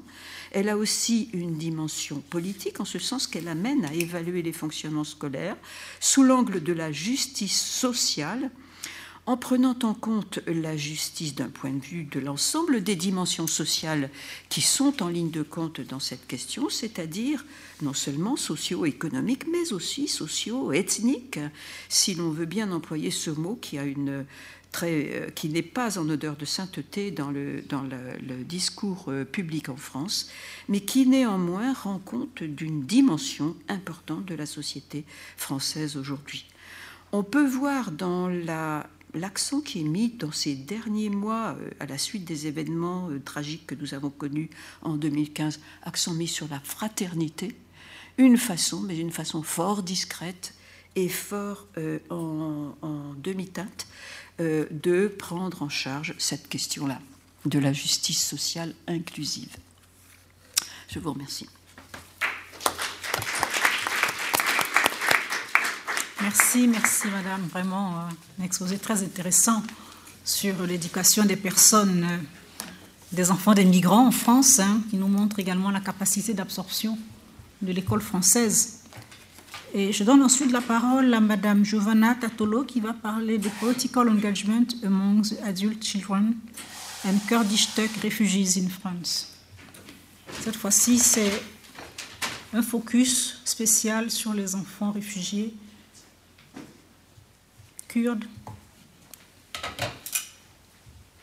en France. Merci. Euh, avant de commencer à, à, vous expliquer cette étude sur les enfants de réfugiés d'origine kurde de Turquie en France, euh, il est nécessaire de, faire, de donner quelques mots concernant le contexte politique dans lequel euh, ces réfugiés kurdes de Turquie ils sont arrivés en France et plus en général dans les pays européens. Je vais essayer euh, d'aller plutôt rapidement, de survoler très rapidement les événements politiques parce qu'ils parce sont extrêmement longs et complexes. Euh, donc, après la Première Guerre mondiale, euh, le traité de Sèvres signé entre les alliés, dont la France, l'Angleterre, les États-Unis et l'Empire ottoman, avait prévu la création d'un État kurde. en réalité, cet accord il va rester lettre morte. Et, le traité de Lausanne en 1923, il va faire la même chose. C'est le traité qu'il va euh, signer la, fin de la guerre d'indépendance euh, turque. Donc, euh, qu'est-ce qui se passe? Il y a la création d'un État, de la République de Turquie, mais ça sera une république dans laquelle il n'y aura pas d'espace à l'identité kurde. Euh, la conséquence, c'est un fort nationalisme, une turquification et automatiquement une assimilation, une volonté d'assimilation très forte des Kurdes avec leur euh, culture et leur identité. Euh, donc, leur langue, la langue kurde, elle va être complètement bannie.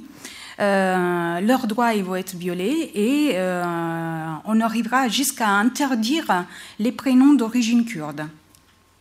Euh, le, slogan de la République de Turquie, c'était à l'époque très nationaliste, donc un langue, un, drapeau, un, pays. Euh, donc, en réponse euh, à cette situation, des révoltes vont avoir lieu, réprimées chaque fois par l'armée turque dans le sang. Les, révoltes les plus importantes à rappeler, c'est la, la, révolte d'Arara et de Dershim. Euh, dans, les années 70, donc ils continuent, toutes ces révoltes ils vont continuer dans, le temps. Dans les années 70, euh, la cause kurde, il va être euh, prise, intégrée complètement par les, partis de la gauche turque, notamment par les communistes, qui vont devenir un peu le, porte-parole de, cette cause kurde. Jusqu'à 1978, euh, quand il y a la création du Parti des travailleurs kurdes de Kurdistan par euh, Abdullah Öcalan. Euh, donc c'est un parti progressiste euh, qu'il va vers euh, un changement de la société patriarcale euh, turque et vers le, désir et le combat pour obtenir un pays indépendant, un pays basé sur l'idéologie marxiste-léniniste. on passe très rapidement sur les autres événements, on a un enchaînement d'événements historiques qui rendent encore plus difficile l'équilibre, la situation euh, de la population d'origine kurde dans la partie sud-ouest euh, de la Turquie. Donc il y a le, coup militaire euh, d'État en Turquie en, en 1980. il y aura la campagne d'extermination des Kurdes, mais ça sera appelé Anfal, mais ça sera plutôt en Irak par main de Saddam Hussein. Euh, et, encore les conflits armés entre l'armée turque et le PKK qu'ils vont continuer euh, pendant plusieurs années. Donc, euh, c'est dans ce contexte politique que les premières vagues migratoires vont commencer. donc, les premiers réfugiés kurdes turcs ils vont arriver dans les pays européens et un, peu moins euh, dans, dans les pays de l'Amérique du Nord. Euh, les pays de destination, euh, dans les pays européens, on trouve la France, Première, euh, un ordre euh, de point de vue numérique, euh, la Grande-Bretagne et l'Allemagne. on, se pose la question pourquoi la France? En réalité, la France, on est dans les années 1981, donc il y a la, montée au pouvoir à travers l'élection de, du nouveau président François Mitterrand de la gauche donc au pouvoir, une gauche, la gauche qui il avait soutenu euh, dans quelque manière la, cause kurde. Et donc il y avait un contexte politique et social en France qui était, on peut dire, favorable, plus favorable à leur installation et à leur accueil. Euh, dans le temps, euh, dans les années 90 jusqu'à les années 2000, euh, encore il y a d'autres campagnes de destruction dans les villages kurdes en Turquie, une politique de la terre brûlée, appelée comme ça parce que euh, il consistait à brûler euh, les habitations et les terres euh, des, petits villages de sud-ouest, sud-est de la Turquie où les populations kurdes sont majoritairement présentes. par conséquent, on a une deuxième vague très importante de, migrants kurdes qui arrivent toujours dans les pays européens. Quel est le contexte euh, et la méthodologie utilisée pour cette étude? Euh, l'étude, le contexte, c'est euh, déjà un projet de recherche beaucoup plus vaste et beaucoup plus grand qu'un projet de recherche mené en partenariat avec la, Suisse et avec l'Angleterre. Donc, on a le pour la France, l'Haute École de Travail Social pour la Suisse, et l'Université de Manchester pour l'Angleterre. Donc, euh, c'est un 135 interviews euh, conduites en profondeur avec euh, des deuxièmes générations de réfugiés politiques de trois origines différentes. Donc on a les Kurdes de Turquie, on a les Vietnamiens et on a les, Tamouls de Sri Lanka. L'objectif c'est euh, travailler sur euh, les enfants de réfugiés en Europe. En réalité, euh, on parle beaucoup de deuxième génération d'immigrés, mais pratiquement jamais de deuxième génération de réfugiés. Donc, on essayait de combler une vide qui existe dans la littérature avec beaucoup de difficultés, il faut le dire. dans cette étude en particulier, donc, on, on s'est focalisé sur 15, sur les 15 interviews qui ont été faites euh, auprès de deuxième génération euh, de réfugiés euh, kurdes de Turquie, 18-35 ans, nés en France mais avec des, parents qui l'ont vécu la persécution dans, le pays d'origine. L'objectif, c'était de voir quel était l'impact euh, du statut de réfugié politique des parents sur les décisions de vie, euh, les décisions professionnelles, mais aussi le parcours euh, scolaire et d'éducation et la vision de vie aussi de ces enfants. donc, on a parcouru avec eux leur vie, leur, leur enfance, leur adolescence, aussi ce qu'ils connaissaient de l'histoire de leurs parents. Euh, et donc ça, c'était euh, hum, plutôt intéressant. Parce qu'il faut déjà rappeler que les, réfugiés euh, kurdes d'origine turque arrivés en France étaient d'origine ouvrière, donc étaient originaires des zones rurales du sud-est de la Turquie. Et pendant leur enfance, ils ont souvent été obligés à, arrêter leurs études très tôt parce que pour aller travailler dans les champs, ou, pour être berger, ou dans les maisons pour les filles, pour répondre aux besoins de familles très nombreuses. Euh, très nombreuses. Euh, un autre, euh, ils sont originaires aussi de petits villages dans lesquels il n'y a que l'école primaire. Donc, automatiquement, pour pouvoir continuer les études, il fallait aller en ville. ça, ça voulait dire aussi avoir des moyens économiques plutôt importants que les familles nombreuses de ces villages n'avaient pas. donc, sont des personnes très engagées politiquement. Il était leurs parents donc. Hein. Euh, il était très engagé dans le pays d'origine, mais ils le sont euh, euh, même une fois arrivés en France. Euh, donc, depuis l'enfance, les interviewés, donc cette deuxième génération, ils nous racontent, ils nous racontent depuis tout petit, ils ont accompagné leurs parents aux manifestations, aux rencontres, débats politiques.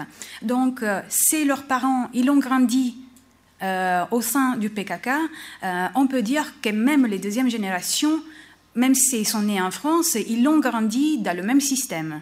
Donc, euh, euh, si on peut parler de transmission politique et d'un certain point de vue, une, terminologie, on peut parler aussi d'éducation politique. Là, on est dans ce cadre de figure. on a des témoignages. Et donc, euh, c'est vrai qu'il y a aussi des parents qui ont subi des tortures et ont fait l'expérience de la prison.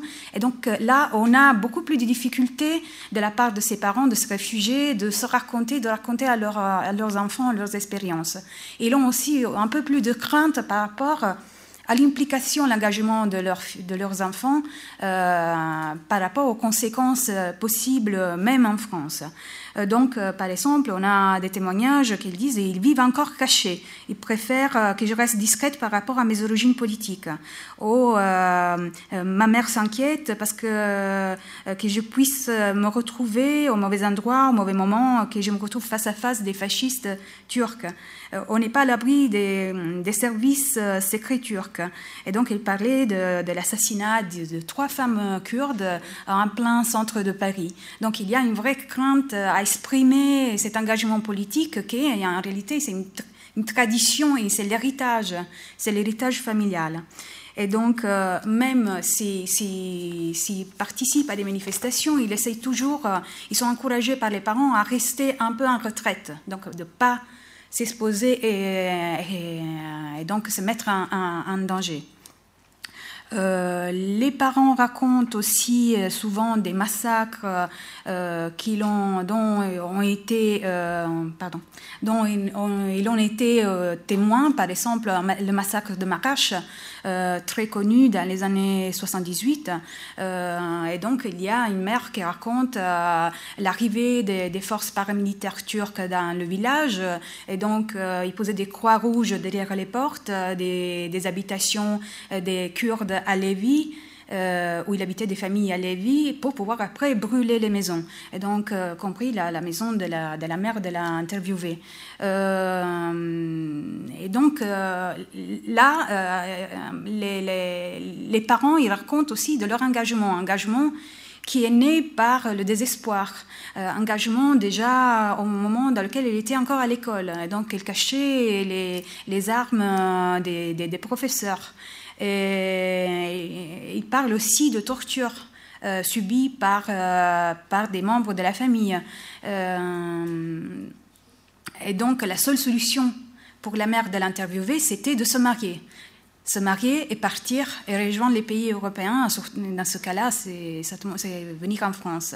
Donc c'était la, la, seule solution envisagée. Euh, une fois arrivés en France, donc, euh, ils ont trouvé euh, un point de référence, très important dans les associations. Les associations, mais aussi les membres de la famille qui étaient déjà présents sur les, lieux, ou des, personnes qui faisaient partie du même village. Donc, ont été accueillis, soutenus pour la recherche d'un boulot, recherche d'une habitation, et aussi pour les démarches administratives pour euh, obtenir euh, le, statut de réfugié euh, donc, auprès des bureaux de l'OFPRA. au moment de leur arrivée, il faut, il faut le rappeler, et ils ne connaissaient pas de tout la langue française. Donc c'est vrai que la, la communauté, c'est le lieu, de, c'est le repère pour tous ces réfugiés arrivés en France un point très important, et je reviens à quelque chose que, euh, on vient d'entendre dans l'intervention précédente, euh, c'est la question de la langue. Euh, là, c'est, il a une, signification complètement différente, parce que, comme je vous ai évoqué au début de ma présentation, la langue kurde a été bannie au moment de la création de la République de Turquie, donc en 1923. Euh, ça veut dire qu'à un certain moment a été complètement euh, nié. Euh, et donc, un témoignage dit la, langue kurde est tendre. Ma grand-mère elle a parlé jusqu'à ses 40 ans. Maintenant, elle ne parle que le turc. elle, préfère, elle a préféré oublier. Et donc, c'est lui maintenant, troisième génération, la deuxième génération, pardon, qu'il euh, est poussé par cette envie de récupérer son identité kurde, à aller étudier la langue kurde. Et il y a, pour, qui habite en région parisienne, il y a l'INALCO, qui est un point de référence. Et là, une grande partie des interviewés d'origine kurde, euh, ils ont souhaité euh, aller auprès d'associations, auprès de l'INALCO pour apprendre sa propre langue. Euh, il y a eu un, moment d'ouverture du gouvernement turc euh, en 2002 quand euh, le gouvernement turc a envisagé euh, de rentrer, d'adhérer à l'Union européenne. Donc il y a eu une petite ouverture, la possibilité de l'enseignement de la langue kurde a été possible, a été mise en place par des institutions privées qui l'ont pris énormément de temps à s'organiser, à créer le premier cours de langue kurde qui a été pratiquement fermé tout de suite en 2005, euh, faute d'étudiants et de motivation. Ça, ça, peut être aussi lu euh, comme une, conséquence de l'assimilation et donc euh, il n'y avait pas trop d'intérêt sur place en Turquie à aller récupérer la langue kurde qui reste encore stigmatisée et stigmatisant. et encore, pour les deuxièmes générations, par contre, une fois arrivés, euh, une fois arrivés à l'école, euh, c'est là souvent qu'ils ont découvert leur identité kurde. Euh, donc, ils ont découvert d'être kurdes qu'à l'âge de 13-14 ans parce qu'à la maison, ils parlaient turc, la langue turque. et les parents, ils avaient peur de se déclarer kurde pour peur de représailles. Euh, donc euh, là aussi, il y a eu tout un, euh, parcours fait par les deuxièmes générations qui, qui l'ont témoigné en disant en grandissant, on se cherche, par exemple. Oh, j'ai dû causer tout seul pour découvrir mes origines kurdes. Et donc, ils disent euh, euh, pour nos parents c'était euh, complètement impossible ils ont vécu l'interdiction de leur langue et ont été ils ont vécu la politique d'assimilation moi je me bats pour je revendique mon identité kurde au 100%. Donc ça, c'est un élément très important. Et on peut dire que l'essentiel du travail euh, de redécouverte et de réappropriation de la langue kurde euh, se fait surtout euh, en terre d'accueil, donc dans, dans un parcours qui est un parcours d'exil.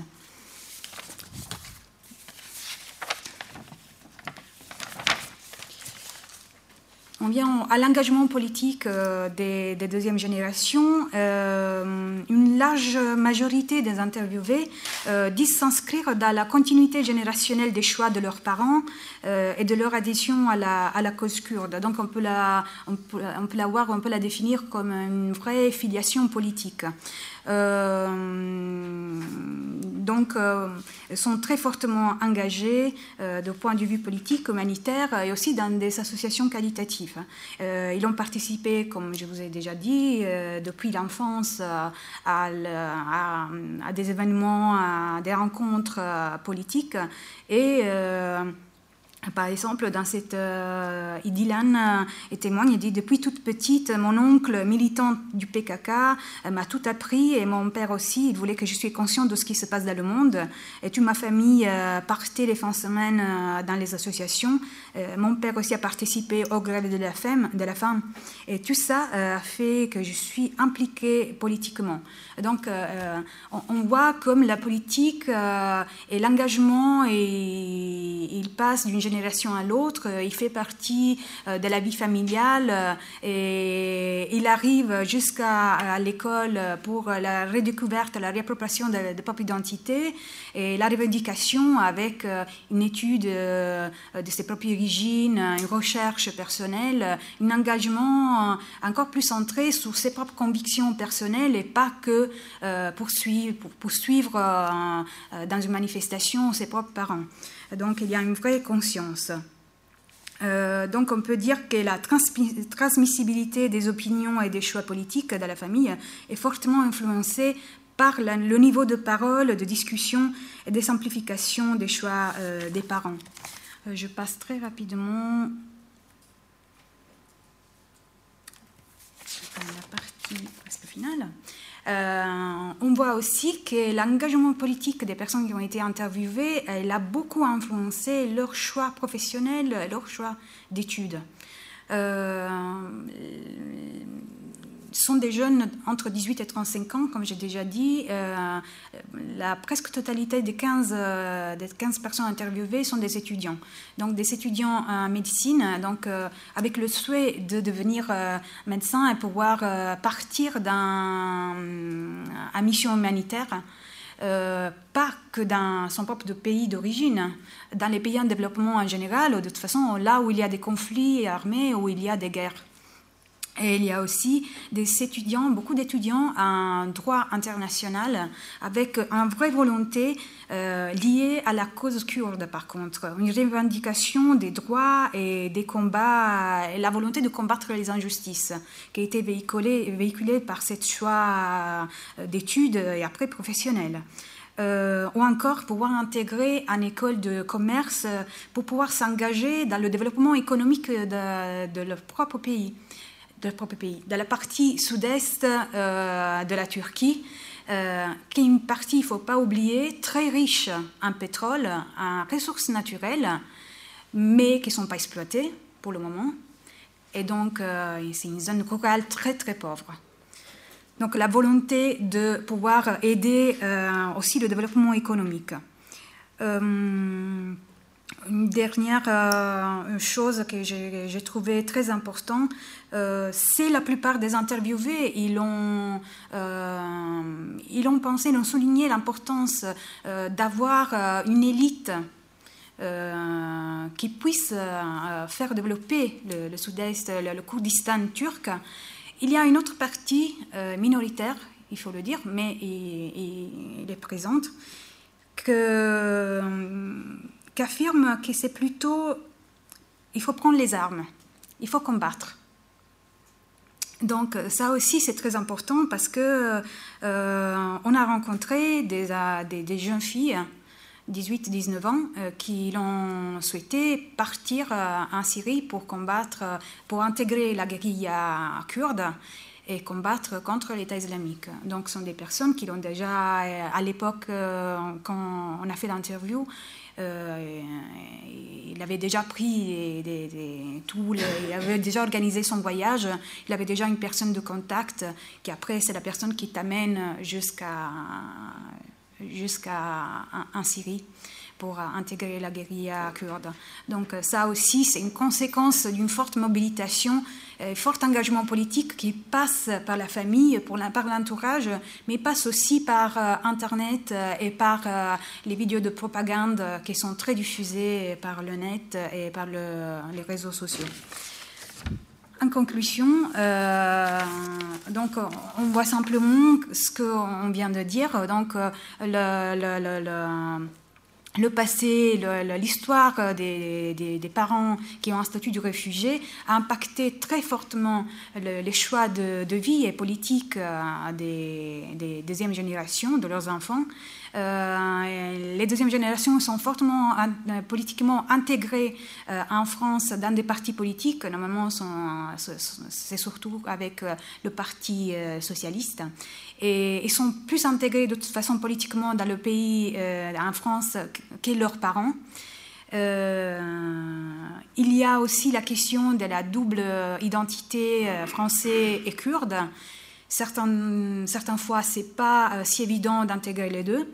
Et la langue kurde, qui est fondamentale pour la transmission et la culture, l'héritage de leur culture et l'essence même de leur identité, et euh, la, la, plupart d'entre eux, il a une identité politique très forte qui est marxiste-maoïste. Euh, donc, euh, c'est vrai, comme j'ai dit au début, que les partis de, de gauche ils sont devenus porte-parole de la cause kurde. Donc, automatiquement, il y a aussi cette forte identité politique. ils sont très liés à leur pays au pays d'origine de leurs parents et certaines fois ils ont le sentiment qu'eux, ils revendiquent plus, que la diaspora revendique plus euh, la création d'un Kurdistan indépendant que les Kurdes qui sont restés en place, euh, sur place euh, en Turquie et qui probablement ils sont dû aux nécessités du quotidien, ils sont, ils sont plus assimilés que les autres. Merci.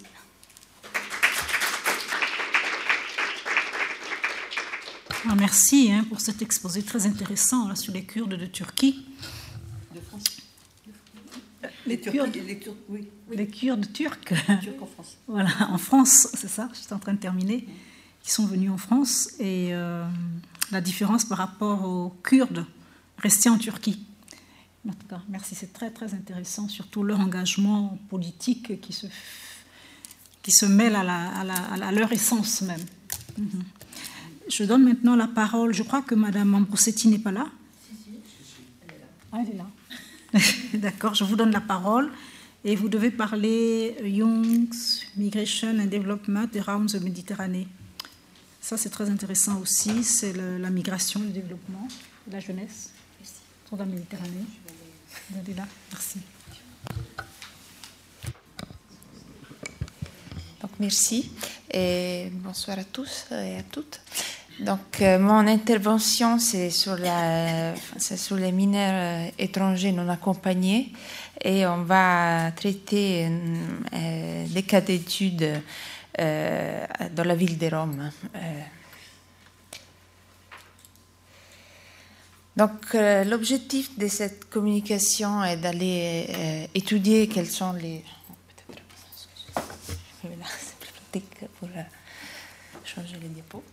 Donc l'objectif est d'aller euh, euh, étudier quelles sont euh, les routes migratoires, quels sont les parcours migratoires et aussi les parcours d'intégration donc des mineurs non accompagnés qui transitent ou qui restent, qui s'installent en Italie et avec en plus l'objectif d'aller identifier quels sont les euh, implications, les aspects critiques et les défis qu'ils euh, rencontrent euh, tout au long de leur projet migratoire. Euh, avec donc euh, un, focus sur l'impact des institutions et aussi euh, de ce qui n'est pas institutionnel. Et nous allons faire ça avec un, des cas d'études dans la ville de Rome. Donc nous avons en fait avec ma collègue, ma co-autrice qui est Roberta Vetrillo qui est présente aujourd'hui aussi, eu l'occasion de pouvoir analyser de près la réalité des mineurs non accompagnés, euh, en ayant euh, l'opportunité de travailler à des projets différents.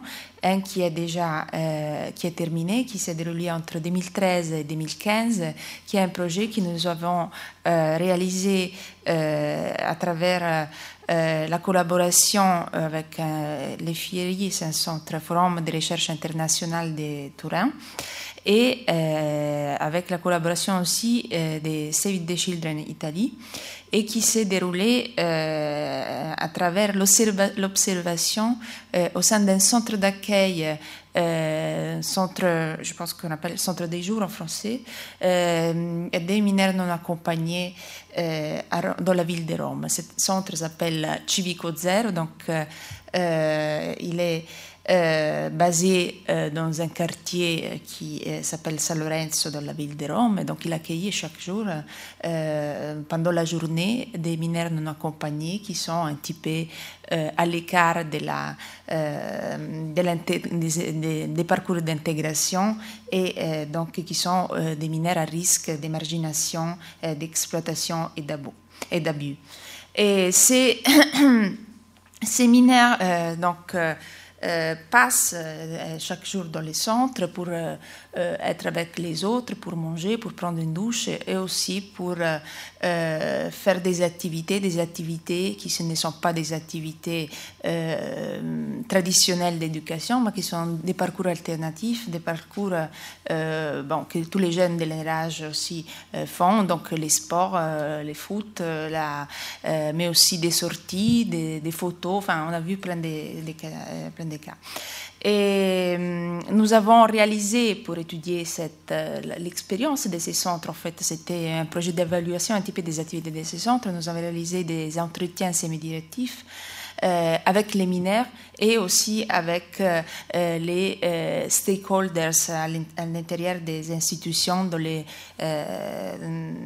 la mairie euh, à Rome, mais aussi dans tout ce qui, euh, est le euh, troisième secteur, donc le secteur des organisations, etc., qui, qui travaillent sur les migrants. Et deuxièmement, donc, nous allons présenter aussi en même temps, disons, les résultats qui sont pas des résultats mm, qui sont des résultats pas encore finalisés d'une étude et d'un projet d'observatoire aussi des mineurs euh, non accompagnés, mais plus en général des mineurs en difficulté euh, dans la ville de Rome, et qui est un centre expérimental des premiers accueils, on dit des, euh, tout premier accueil, je ne sais pas comment traduire en français primissime, tout premier accueil des mineurs en situation de vulnérabilité, et qui sont donc des mineurs étrangers non, non accompagnés, mais sont, sont aussi des Roms et euh, aussi euh, des, Italiens en fait, donc qui n'ont pas, euh, qui ont des et aussi des soucis. se trouvent donc aussi dans des conditions vulnérables. Là, ce était fondé en fin 2014, mais de la communication suivante, vous, vous en saurez un peu plus. Carla Roverselli, qui collabore, collabore aussi à ces projets va vous en dire un peu plus.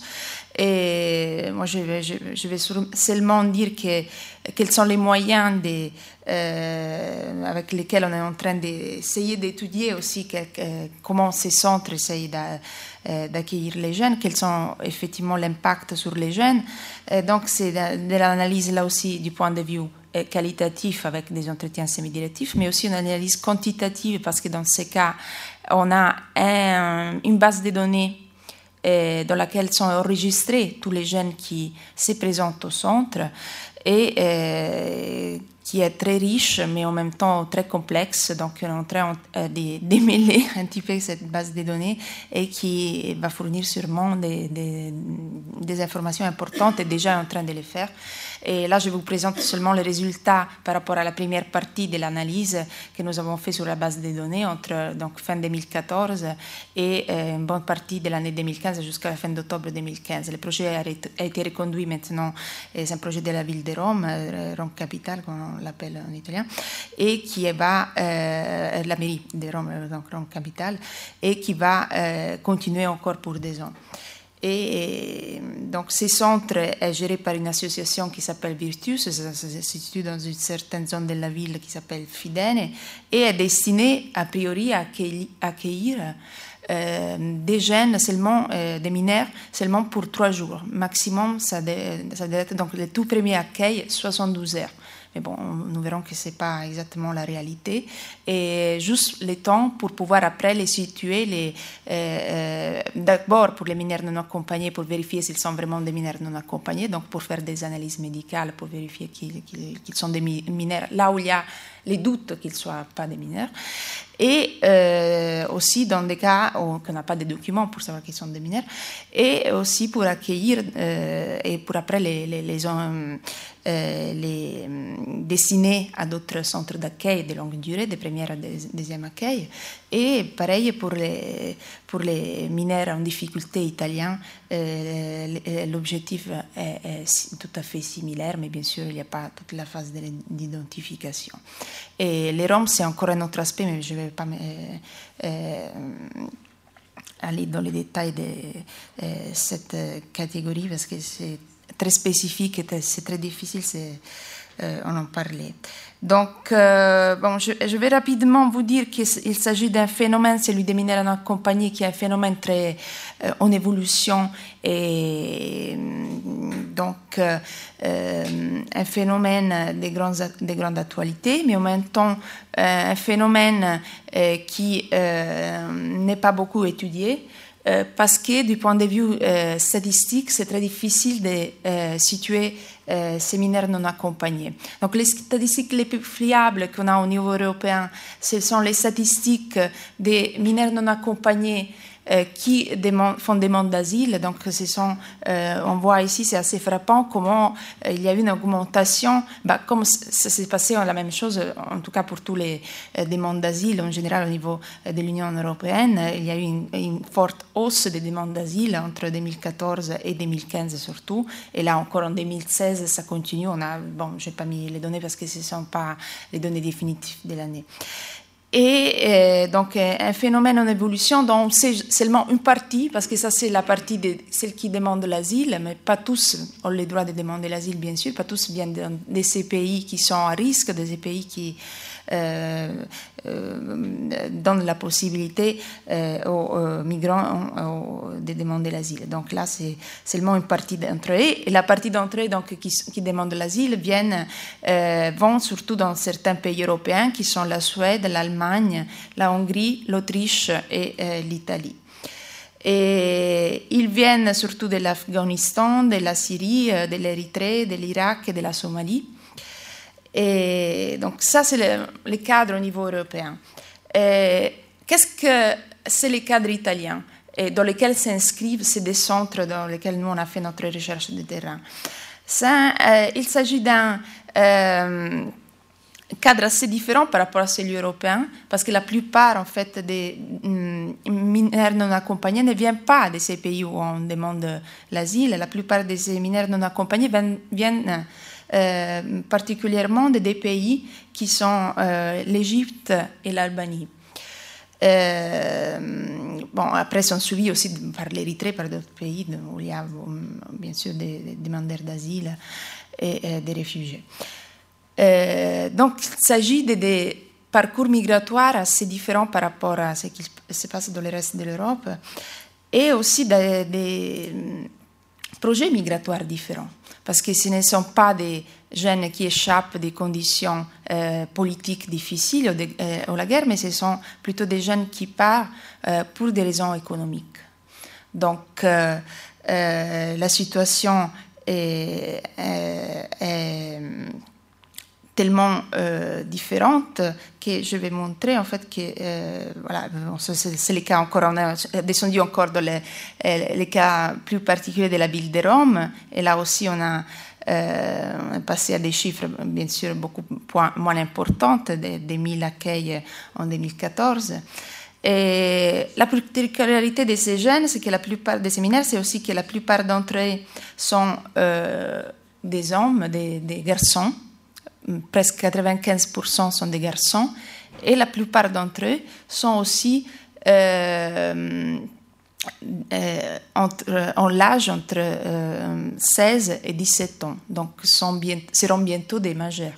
Ce ne sont pas des enfants, mais ce sont presque aux alentours des 70% entre 16, en l'âge entre 16 et 17 ans. Donc là aussi, la question de l'éducation et de devenir des enfants est très euh, critique.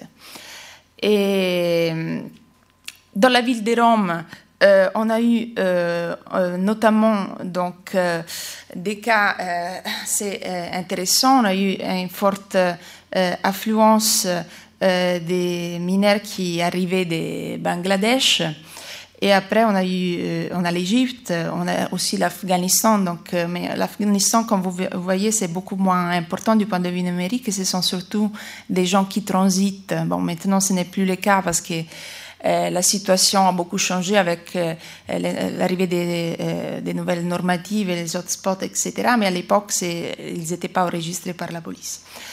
Et les Bangladesh, c'est un cas emblématique parce qu'en fait, et c'est le cas aussi qui a fait en sorte qu'à Rome, on, a décidé de euh, euh, ce centre de tout premier accueil.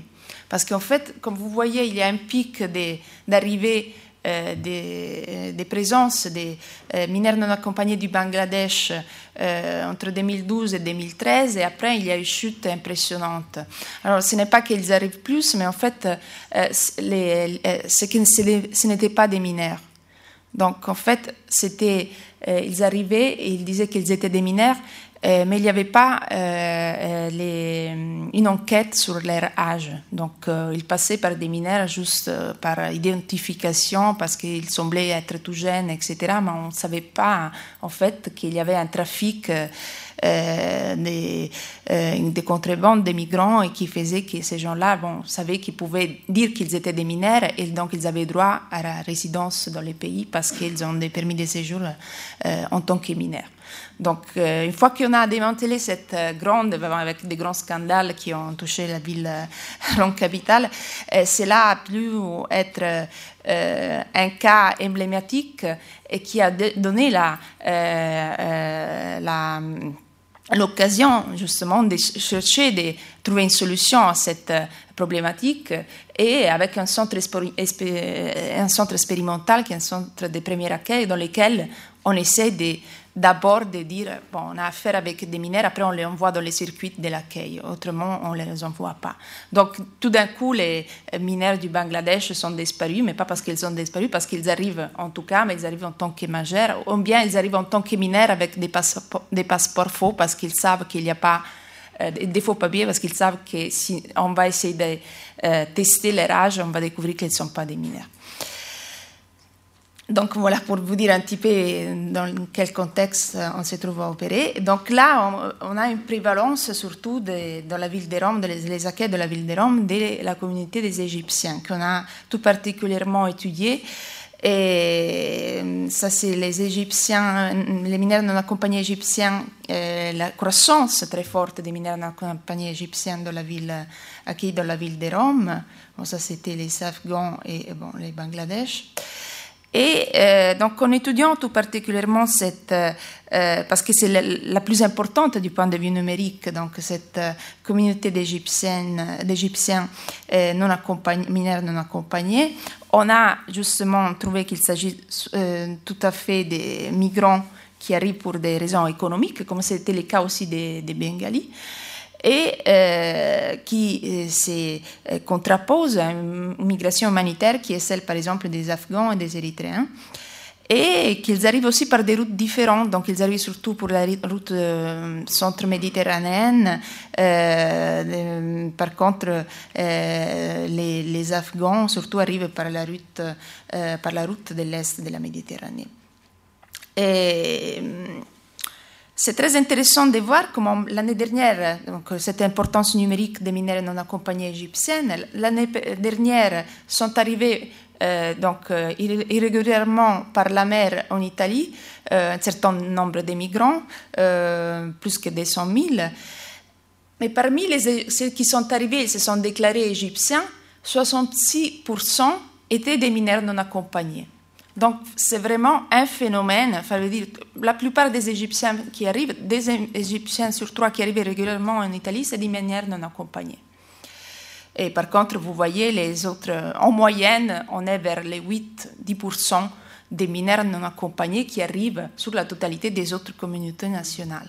Donc là, on voit vraiment qu'il y a une filière très importante, euh, une filière qui est aussi euh, très présente donc des centres de tout, ces centres de tout premier accueil dans lesquels on a euh, fait notre terrain d'analyse, on est en train de faire notre terrain d'analyse et dans lequel on a enregistré à peu près 1300 arrivées des mineurs dans l'année 2000, entre le 30 octobre 2014 et les 30 septembre, 30 septembre 2015, donc dans presque une année.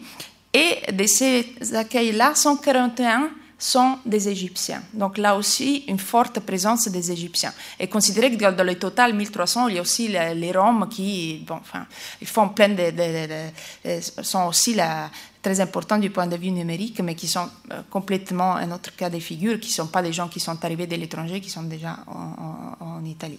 Avec, euh, ici, on voit les, arrivées journaliers. On a en, euh, moyenne euh, je pense, euh, entre 7 et 10 Égyptiens qui arrivent par jour, avec en moyenne, ils restent dans les centres 5,5 jours, donc un peu plus que ce qui est prévu par la réglementation des centres qui était 3 jours.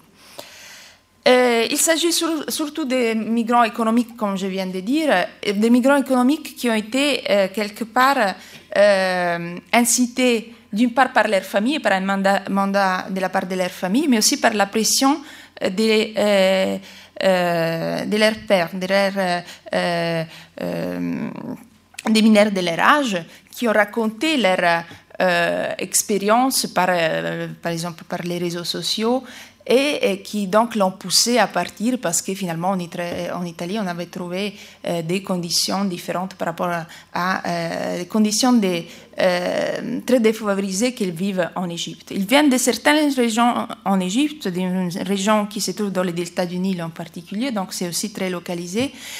Et donc il y a un fort réseau de contrebandes, c'est sûrement le cas. Et ils ont des caractéristiques aussi démographiques très spécifiques, l'âge, comme je viens de dire, mais aussi euh, l'effet d'être de provenir d'une zone qui est très euh, marginalisée. Euh, la plupart d'eux ne sont pas alphabétisés, donc ils ne maîtrisent pas même leur langue à l'écriture. Et ils ont de grandes difficultés aussi à apprendre l'italien, donc bien sûr. Et ils sont insérés donc dans un réseau euh, qui voudrait, euh, par une dette que leurs parents ont contraint pour les faire partir, qui voudrait qu'une fois qu'ils arrivent en Italie, ils bénéficient d'une part d'un euh, réseau qui est, d'un système qui est très généreux vers les mineurs non accompagnés, qui est assez dans vers les mineurs non accompagnés, donc un système qui leur donne un logement, qui leur donne une éducation et aussi de l'argent des poches par jour et qui est euh, d'autre part euh, un système aussi d'être employé dans certains secteurs, par exemple le secteur de euh, la vente des fruits et légumes, mais aussi dans le système des lavage et lavage des voitures, je sais ça. Et donc à travers lesquels, gérés toujours par des, leurs compatriotes, par des Égyptiens, et qu'il les met donc euh, dans une situation de grande vulnérabilité parce qu'ils doivent payer leurs dettes, donc euh, il faut qu'ils travaillent, mais en même temps, il faudrait qu'ils soient partis d'un système dans lequel il faut qu'il euh, aille à l'école les matins, qu'il étudie, qu'il travaille pour, parce qu'ils sont obligés d'être scolarisés dans l'après-midi, etc. Donc, souvent, ils essayent de fuir d'un système, ils essayent de, de, fuir de ces systèmes-là, mais c'est encore pire parce qu'ils ils finissent dans des réseaux euh, des exploitations, hmm, pas des travail, mais exploitations sexuelles, donc des réseaux de prostitution, etc. Euh, donc pour conclure, euh, il y a sûrement, sûrement une euh, besoin très, très fort d'accueil, d'intégration de ces jeunes et le système qui, qui est présent, qui est présent euh, même avec ces centres de tout premier accueil, n'arrive pas à répondre à ces besoins. Euh, en plus, il y a aussi un besoin de tenir à cœur que ces enfants, ces mineurs non accompagnés, ils ont besoin pas seulement des des protections, d'instruction et des formations, mais ils sont aussi il faut aussi tenir en compte qu'ils sont des, des, mineurs, sont des personnes très vulnérables. Donc, dans tous ces euh, systèmes d'accueil, il faudrait avoir en tête tout cela pour pouvoir améliorer leurs conditions d'intégration. Et ça, c'est sûr qu'il doit arriver au niveau euh, de, la, de, la, mairie de Rome, au niveau de la municipalité de Rome, pour pouvoir établir un, parcours qui ne soit pas euh, un parcours de vulnérabilité, euh, mais une best practice, une pratique virtueuse pour les mineurs non accompagnés. Merci pour votre attention.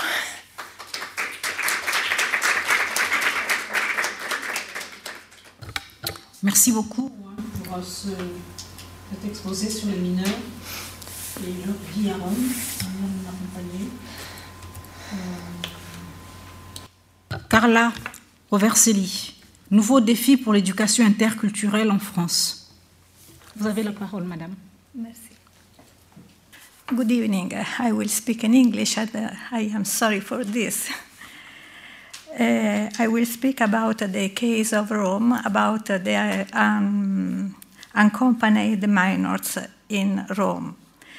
Rome is the municipality more involved in the reception of unaccompanied minors in Italy, since it arrived to receive about a third of the total of unaccompanied children registered on national territory. At national level, the number of unaccompanied minors in Italy increased from uh, 7,750 in 2012 to 11,921 presences in 2015.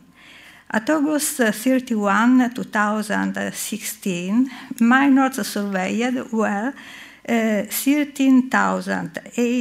13,862. For the Italian legal system, unaccompanied minors are those who have the following requirements minor age, absence of parental figures or parental responsibility, according to the Italian laws, absence of a request for international protection, presence throughout the country, non EU European citizenship. In considering the unaccompanied minors, the Italian legislation seeks to hold together two different areas the protection and support of the child protected by International Convention on Children, and the minor consideration as immigrant, subject to immigration laws that are restrictive and centered on control. The dual and opposite conception of the child considered as a subject to be protected or as an actor of illegal immigration to contrast affected the public viewing of these children and social intervention and educational spaces. spaces. This ambivalence of legislation, we will see that is also reflected in the reception of Roman contest.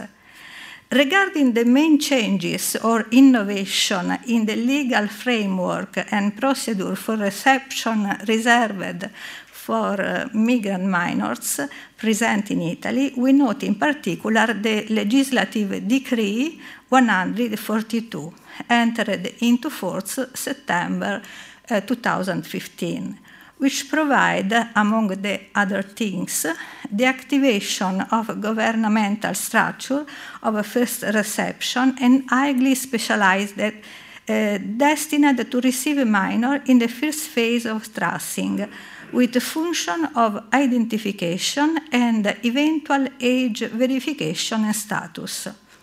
This attention to the immediate identification of the child depends on acknowledge and implement in Italian law the European orientation expressed in two directives that have the objective of defining a common standard across the European Union to achieve common procedure for the reception of migrants. We'll see how this immediate attention to child identification has been implemented with um, a certain advance by the city of Rome. Uh, migrant minors who arrive in our country uh, has the right to stay and to protection by the local authority that predispose reception services, uh, reception services schooling, and integration, accompanying him until the age of majority and obtaining a residence permit. At the age of 18, in fact, unaccompanied children present present on uh, the territory can obtain the renewal of the residence permit or the conversion into a permit for study or for access to employment if there are certain conditions. This is the reason why many older pretend to be minors. The number of unaccompanied minors in Rome has decreased from uh, 3,182 in 2012 to uh, 2,142 in 2014, mainly, mainly as a result of the reorganization of the reception system and establishment of a new center of hospitality, Centro di Primissima Accoglienza, uh, with coordinating role in signaling processes and age assessment of the child. The Roman New Reception Center, CPSA, Centro di Primissima Accoglienza, was opened on October 2014. And um, as a result of the difficulties encountered in the years 2011 to 2013, in which there has been a sudden rise in minors' presences, especially following emergency in North Africa, situation that has led, on behalf of our government, the declaration of a state of humanitarian emergency on national territory. This event has determined, however, that many adults did pass did pass off as minors and were able to open a regularization path evading the law. The uh, CPSA is a unique center where converge the procedure for identification of all unaccompanied children trusted in Roman territory, but also the related activities of the social services of the police and the health service, with the aim to bring together all institutional subjects and facilitate the sharing and collaboration between various institutional levels. The mm, CPA, the, the New Reception Center, meant to ensure work together public authorities that previously communicated only formally and with some difficulty. Um, this new center was designed to accomplish two goals to start clear and unambiguous procedures for the identification to fight illegitimate insertion of adults into the circuit reserved for minors, and to unify the activities of social and health services and security at the moment of interception of an accompanied child. The Capitoline administration had in fact noted that for police, the process of identification of a child was often inadequate as well as very expensive. Moreover, being about 11 centers who were responsible for initial reception until 2014, there were many cases in which children went in and out from the different centers, restarting the process foreseen by the reception circuit, as it was first taking signs, it was difficult to trace their identity, and then the path already taken.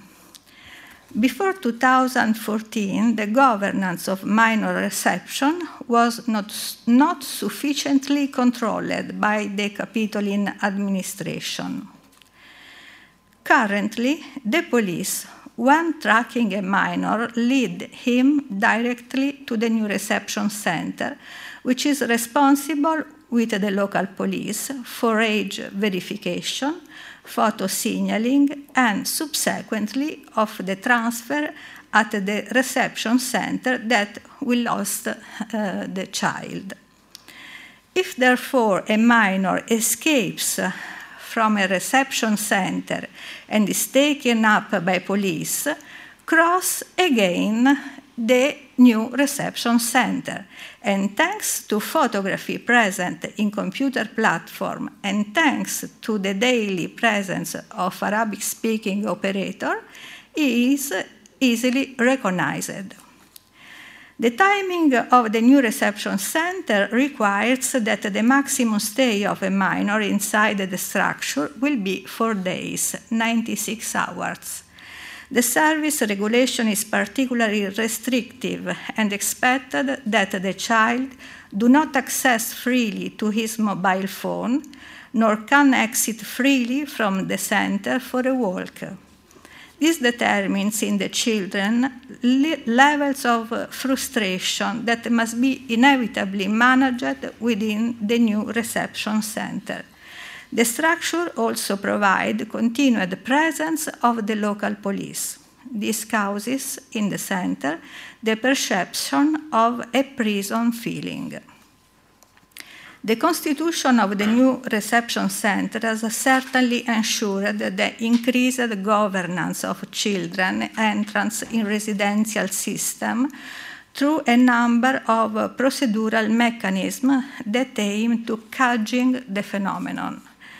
This mechanism, which some operators consider a success point of the new reception center, are three age assessment, a certain identification of the child, procedural guarantees and uniform performance, that is, uh, all children enjoy the same services and benefit, a nursing entrance examination, and an informative bylaw. And three, uh, depth interviews that have a double purpose to inform the child about what will happen within and later, and to understand the profile of the child and know its history to appropriately identify the structure that will house him. In the new reception center, intertwine those two logics by difficult balance. One of security architecture regarding the control of the phenomenon, and the other one more specific social, inspired by by an idea of protection and care of vulnerabilities. In uh, 2015, the new reception center admitted 2,702 minors, of which uh, 1,336 admission was Roman people and 1,366 children was not Roman, not Roma. Um, however, it must emphasize that the volume of admissions was given only by uh, 1,082 children. This means that a number of these children has made multiple entrances to the service. The first thing to note is therefore that Roma children make up almost half of all admissions. In particular, it should be noted that 1,336 uh, Roma children entrances were made by only 312 children, of which 161 have made multiple entries to the new reception center and 151 have access only once. The Roma children who have multiple entrances have an average age of 40, 14 years and are more female than males. The Roma children are the ones who go away from the center without authorization more frequently, creating into, structure mass, much bustle that is work over time to operators and discomfort and confusion for other minors. In fact, we must remember that for each escape from service, you need to submit a missing person report to the police condition that led to several problems for both the center operators and receiving commissaries. According to the operator, the action of the new, the new, reception center for Roma children is extremely limited, not allowing any intervention due to uh, inability to, to keep children within the service. Almost two years after its establishment, the new reception center began to manifest successes and problems. We can certainly consider a success to have implemented the procedures that ensure positive identification of the child, allowing the governance of the phenomenon, and to have channeled with, within a single service all institutional actors involved in the reception of abandoned children in the municipality. I finally pause on critical issues, uh, and I list three to see how the service could be improved. In the first place, should be noted that within the center, the logic that prevails, that prevails seems to be that of securitization. Also, in the mentality of people working inside, the purpose of the center that prevails is that which perceive it as a place of identification actions and of many other bureaucratic activities. Operators have lost sight of the social purpose of the service. They do not perceive that, uh, that as a place to work in teams with other professionals to grasp the aspect of vulnerability of the child and help them various operators working in the center seems to have flattened their professional peculiarities to identification demands and heavy bureaucracy. The heaviness of the system seemed to prevail on professionalism of human resources used in it, even obfuscating their different characteristics. It may be useful to awaken the reflexivity of the operator to bring them back to rethink the dual purpose of the service and their role. A second issue, mm, it nestles in the relationship mode between operators and guests, and is the difficulty to personalize the treatment of individual children accepted. Bureaucratic procedures that must be performed within the structure require operators repeated implementation of a protocol basically unchanged for all users. The routine of procedure not therefore promote an approach and an individualized relation and determines discomfort and tension between operators but also among minors. A third and final critical point is to recognize an educational latency from operators toward children. It concerns the non implementation of educational activities with minors that remain in service, but also a poor implementation in operator training regarding, regarding the overcoming of cultural prejudice awareness of their educational role and the improvement of competencies and vocational skills. This critical area, therefore, applies to both in service training of the operators and the implementation of educational activities for children. The implementation of such practices could have a positive effect also as regard the management of the Roma children. Thank you.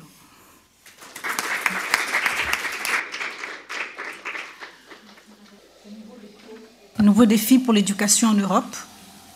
Nous avons donc euh, terminé donc d'écouter les contributions et je vais donc proposer euh, que vous puissiez poser des questions ou faire des contributions.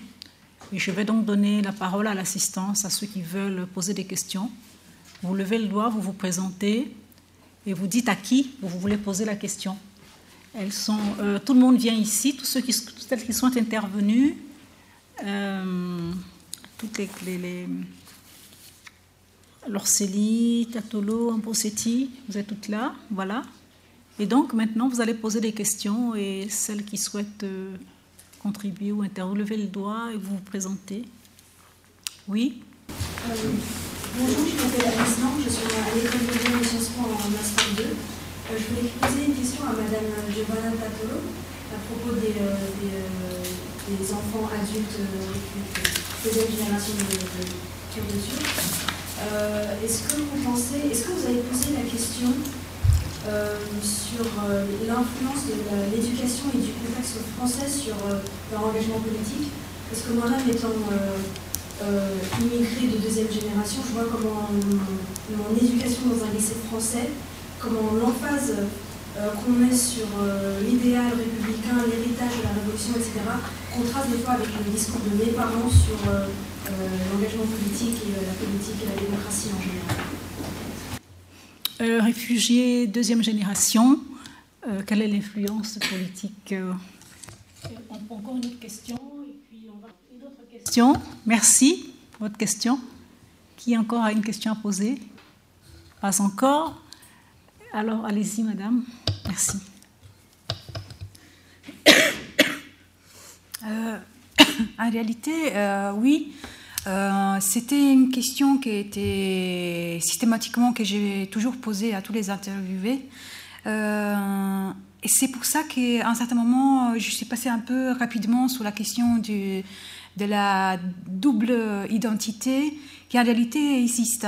Euh, même quand les deuxièmes générations sont fortement engagées euh, par, euh, entre guillemets, par héritage, affiliation politique, il y a de toute façon une espèce de, de combat pérenne entre l'identité française, qui est basée sur d'autres principes, évidemment, et dans ce cas, avec euh, un engagement politique qui était très euh, penché sur, euh, côté gauche, donc très communiste, maoïste, léniniste, si on veut, et centré sur une cause très particulière qui implique un peuple en particulier. c'est sûr qu'il y avait ça, il y avait ce conflit mais euh, moi, je peux dire que les Kurdes, c'était un cas très particulier parce que eux, ils n'avaient pas que le contraste avec les, principes républicains français, c'était pas que ça. Il y avait aussi la confrontation parce que la plupart d'entre eux, ils habitent en banlieue. Et donc, euh, ils fréquentent des écoles qui sont des écoles de banlieue, euh, multiethniques, multiculturelles. Et, donc, il y avait aussi la, capacité de vivre à côté de deuxième génération turque, par contre. Et donc, c'était plutôt là le, gros souci de, la, de pouvoir euh, euh, partager le même espace de vie, le même espace euh, d'éducation, d'échange, d'école, mais en venant de deux histoires qui sont normalement opposées. Et, donc, euh, j'ai rencontré autour d'une table euh, des deuxième génération turques et kurdes, et on a essayé euh, de comprendre si vivre ensemble c'était possible, ici, en France, en, en, région parisienne. Et oui, mais il faut éviter de parler de politique, tout en condition. On peut parler de tout sauf de politique. Donc, ça reste tabou c'est pas trop donc avec les principes républicains euh, le débat, mais c'est avec euh, euh, le débat politique qu'on retrouve dans le pays d'accueil de leurs parents. En fait, je pense que ma question portait plutôt sur l'influence de cette partie de l'éducation française sur leur oui. ressurgence, l'importance qu'ils mettaient sur l'engagement politique pour la cause kurde. Euh, moment euh, ne les encourageait pas à s'engager dans cette cause euh, par peur de représailles, etc. Et je me demandais à quel point le, contexte politique français et le contexte de, l'éducation française les avait euh, redonné espoir ou avait changé leur avis. Est-ce que ça, c'était un, élément C'est sûr qu'être dans un pays comme la France, qui est euh, représentatif des, des, droits de l'homme, euh, ça aide beaucoup aussi, euh, même les deuxièmes générations issues des, réfugiés, à se retrouver complètement libres d'exprimer ses propres euh, idéal politique. Donc c'est vrai, c'est sûr, si on considère le fait de se trouver dans un pays où il y a un degré très élevé de liberté d'expression et d'opinion, oui, ça, ça, ça a beaucoup aidé. Euh, parce que c'est un pays où il y a un, principe de démocratie qui permet aussi de descendre dans la rue, de participer à, des manifestations qui sont des manifestations, euh, euh, par exemple, liées à, des événements de, de, la communauté kurde, mais ils le font en plein Paris. Donc ça c'est possible, mais parce qu'on est dans un pays libre. Donc c'est vrai que liberté d'expression, oui. Euh, c'est ce type d'influence que c'est sûr euh, il y a.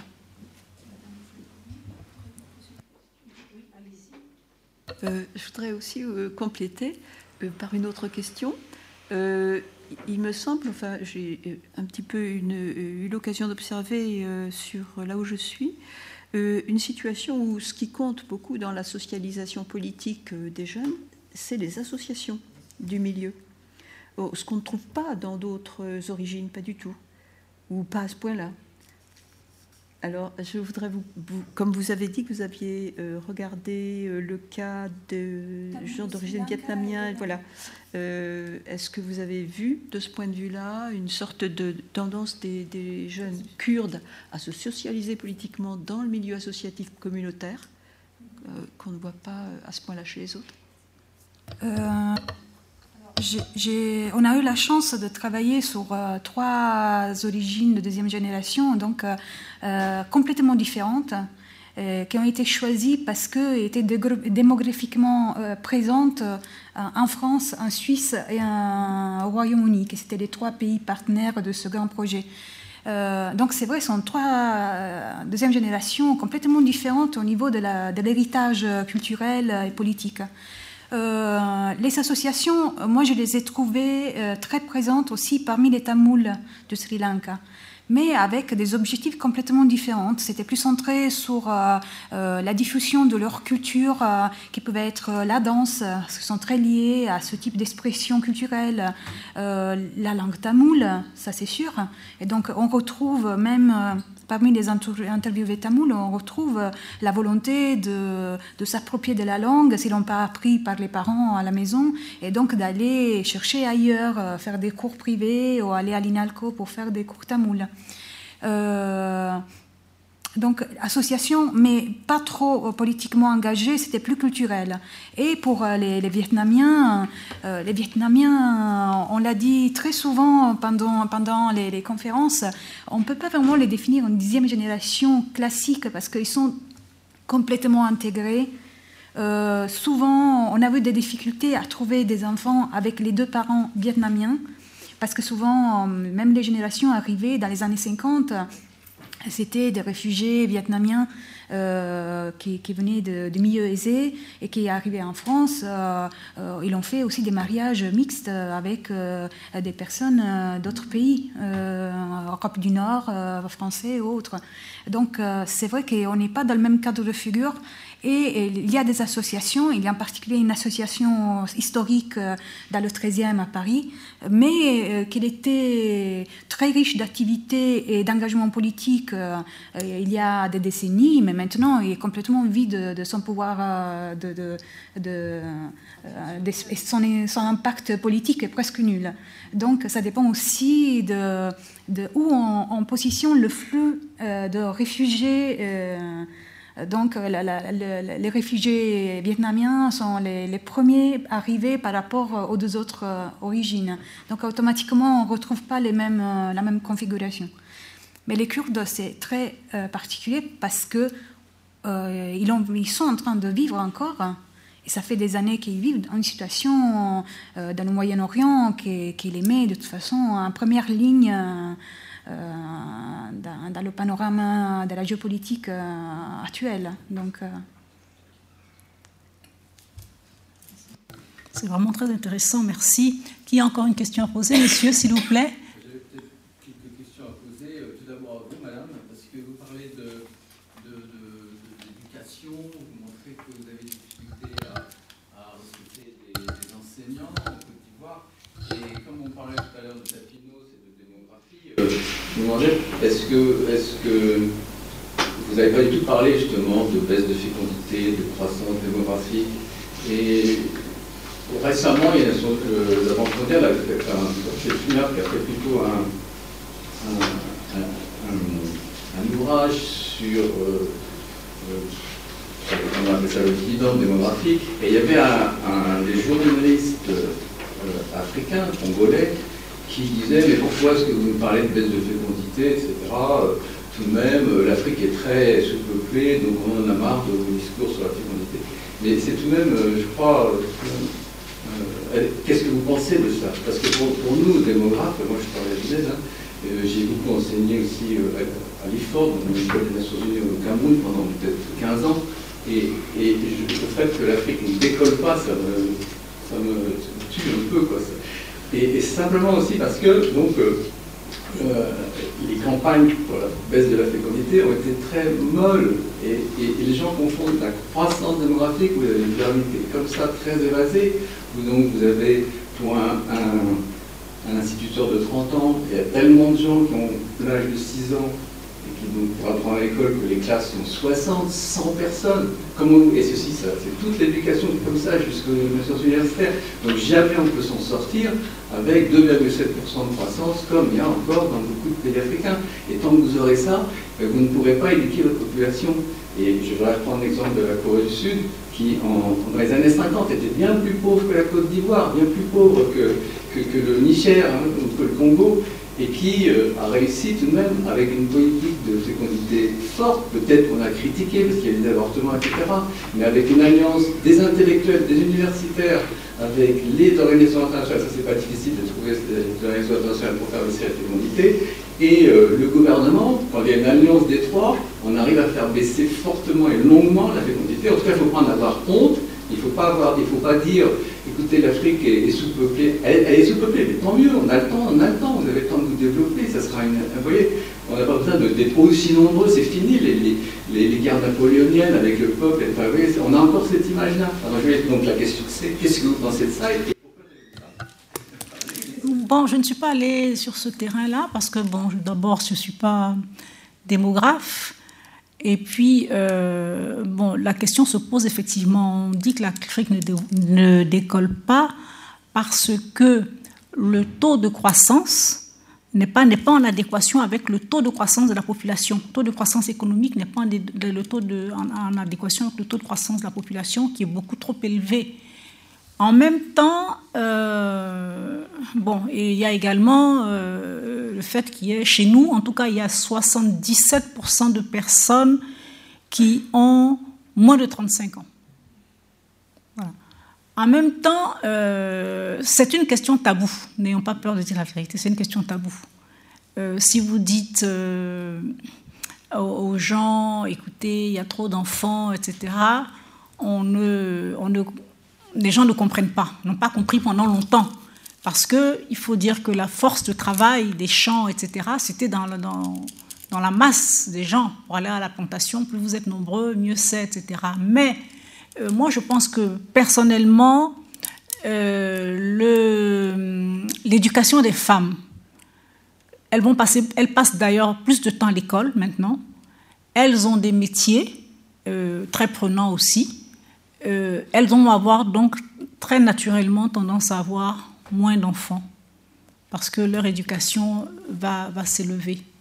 Et je pense, oui, je pense, je pense que plus, vraiment, à mon avis, mon humble avis, le, les problèmes de l'Afrique se résoudront en grande partie par l'éducation.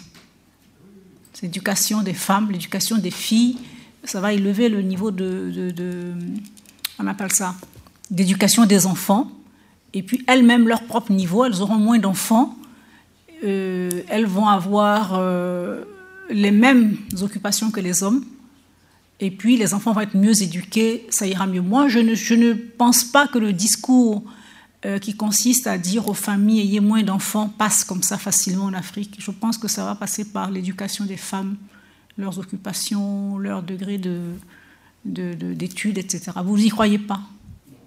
Ah bon Vous pensez qu'il faut... Qu faut... Vous ne pouvez pas éduquer avec une pyramide comme ça. Donc c'est bien ça les difficultés, c'est quand on a une croissance démographique forte, vous avez trop d'enfants par, par, classe, vous avez 60 100 personnes, et après aller jusqu'à l'université, c'est comme ça, on n'arrive pas. Vous avez dit vous-même, vous n'arrivez pas à faire nos formateurs. Mhm. Donc, tant que, donc, donc ça durera, ça fait 30 ans que c'est c'est le continent le plus, le plus euh, qui n'a pas fait sa transition démographique de la fécondité, hein, et donc euh, ça va rester euh, pendant encore, je sais pas, va énormément de temps. Donc, on, va, c'est ça qu'il faudrait arriver.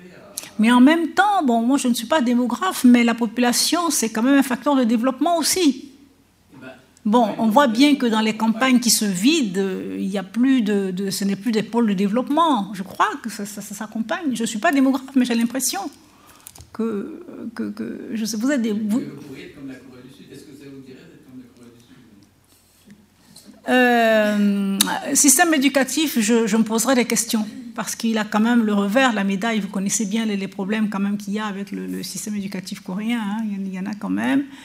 Mais je pense que ça, va être très difficile avec la, culture africaine. Culture africaine, euh, ne pas avoir d'enfants. Euh... Dans les années 50, donc l'idée c'était d'avoir trois garçons, deux filles. Ça fait cinq enfants. C'était ça. Toute la population disait c'est ça. Trois garçons, deux filles. Il fallait bien des filles quand même. Hein. Mm -hmm. et, donc, donc, et, et, tout le monde était opposé. Hein. C'est ça qui est absolument extraordinaire dans, la Corée. Tout le monde était, la, était opposé au planning familial. Hein. Donc c'est bien cette mentalité-là qui a fermé le changement. Sinon, vous allez pour 100 ans. Hein. Vous allez prêt, donc vous allez croître, vous allez dépasser la Chine. Bon, moi je ne sais pas, c'est une croissance de pauvreté quand même. Oui, mais en même temps, euh, les États africains n'investissent pas assez dans l'éducation. C'est ça le problème. Oui, mais vous ne pouvez pas demander à un État de, de, de mettre tout dans l'éducation. Il y a la santé, il y a, le, il y a, il y a, il y a la, la, police, il y a les pompiers. Enfin, il y a tout. Donc vous ne pouvez pas avoir un budget éducation bien supérieur, sinon votre, votre économie ne tourne pas. Donc si vous, voulez, si vous mettez la même, le même effort dans l'éducation que dans les autres secteurs, le simple, simple croissance démographique fait que vous avez des classes de 60 à 100. Parce que, voilà. Alors il faudrait, il faudrait, tout mettre dans l'éducation, on ferait plein de gens, plein d'instituteurs, etc. etc. Mais, je ne vais pas vous embêter avec ça. Non, non, non, non, mais je, on peut en parler, oui, merci. Sinon, il y avait d'autres. J'avais d'autres questions, peut-être à Madame Lorsérie, juste, juste parce que je trouvais ça extrêmement intéressant cet après-midi, euh, Quand vous dites euh, quand on apprend deux langues, on s'en sort mieux, il faut prendre l'exemple par exemple du, Maroc, où effectivement il y a eu l'arabisation et on n'a pas voulu enseigner les gens en français. Et ceux, ceux qui, parlent le mieux arabe, ce sont ceux qui ont eu les deux langues. C'est très clair. Si vous regardez tous les universitaires, etc., très clairement. Il y a un petit peu de sélection sociale quand même, parce que ceux qui voulaient apprendre plus le français étaient plus socialement. Mais même, même si on corrige ça, c'est très clair qu'un enfant, un étudiant qui a appris les deux langues, parle bien mieux arabe qu'un enfant qui été juste en, en apprendre qu'une seule langue Après, c'était juste pour Mme Ambrosetti. Je voulais savoir ce qu'était le circuit d'accueil, parce que vous avez parlé du circuit d'accueil, mais qu'est-ce qu'on en fait? Ils ont 16-17 ans. Moi, j'ai un exemple, un exemple récent. J'ai une belle fille qui est allemande et son, sa mère a, vient de, depuis janvier dernier d'avoir eu deux Érythréens, donc c'est plutôt humanitaire, hein, ça n'a rien à voir avec l'Égypte, et elle les loge, quoi. Donc les gens, ils sont logés, donc ils n'ont pas envie de... Donc ça se sait, bah, on est dans une famille, euh, on va à l'école, enfin, c'est pas un petit logement avec euh, un attendant de 18 ans tout ça, hein, autonome. Donc je veux savoir qu'est-ce que qu'est-ce que qu'est-ce que c'est que votre, votre circuit d'accueil et enfin, Madame Roverselli, c'était sur les. Moi, je n'ai pas bien compris ce que sont ces enfants de Rome comparés Euh, donc, c'est-à-dire, euh, pour moi, ce sont des enfants de rue, hein, ce ne sont pas des migrants. Et les enfants de rue, à l'inverse, il faut qu'ils aient énormément de séjours. Moi, je travaille un peu sur les enfants de rue aux Philippines. Bon, ben, plus on est arrivé à les mettre dans des centres, plus, ils allaient dans les centres, mieux c'était, sinon ils sont dans la rue et ils sniffent de la colle, etc. Donc, au contraire, le programme pour un enfant de rue, ça n'a pas grand rapport avec un migrant. C'est, ce sont des gens qui viennent des, des, des contrées. Euh, vous savez qu'aux Philippines, les voyages exemple, sont gratuits. Tous les enfants ont toujours le droit de voyager. Avec plein in English, yes. Okay. Ah, non, mais je, je, me, je me m'arrête, excusez-moi.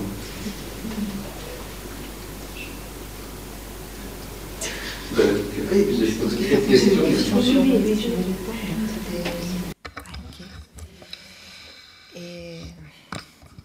Donc, euh, bah, merci. Donc, par rapport au circuit d'accueil, euh, donc il a en effet, bah, en Italie aussi, c'est, enfin, c'est un petit peu la même chose que, en Allemagne. Euh, on a d'abord un premier, enfin, premier accueil et, après les enfants sont placés dans des centres ou bien dans des familles, comment on appelle ça, confiées, c'est ça? Dans des familles ou bien euh, adoptées aussi. Enfin, il y a aussi plusieurs possibilités, mais bon, tous ces processus-là sont très longs. Donc, surtout celui de l'adoption, bon, les confinements est un, un peu moins long. Donc, vous voyez que ça passe vite entre 16 et 18 ans. Ça risque de, entre tous les, les procédures de ne pas avoir le temps pour euh, être confié en tant que mineur. Donc, euh, c'est un petit peu ça les. Je vais te, dire pourquoi ils sont insérés dans les circuits, les, les enfants?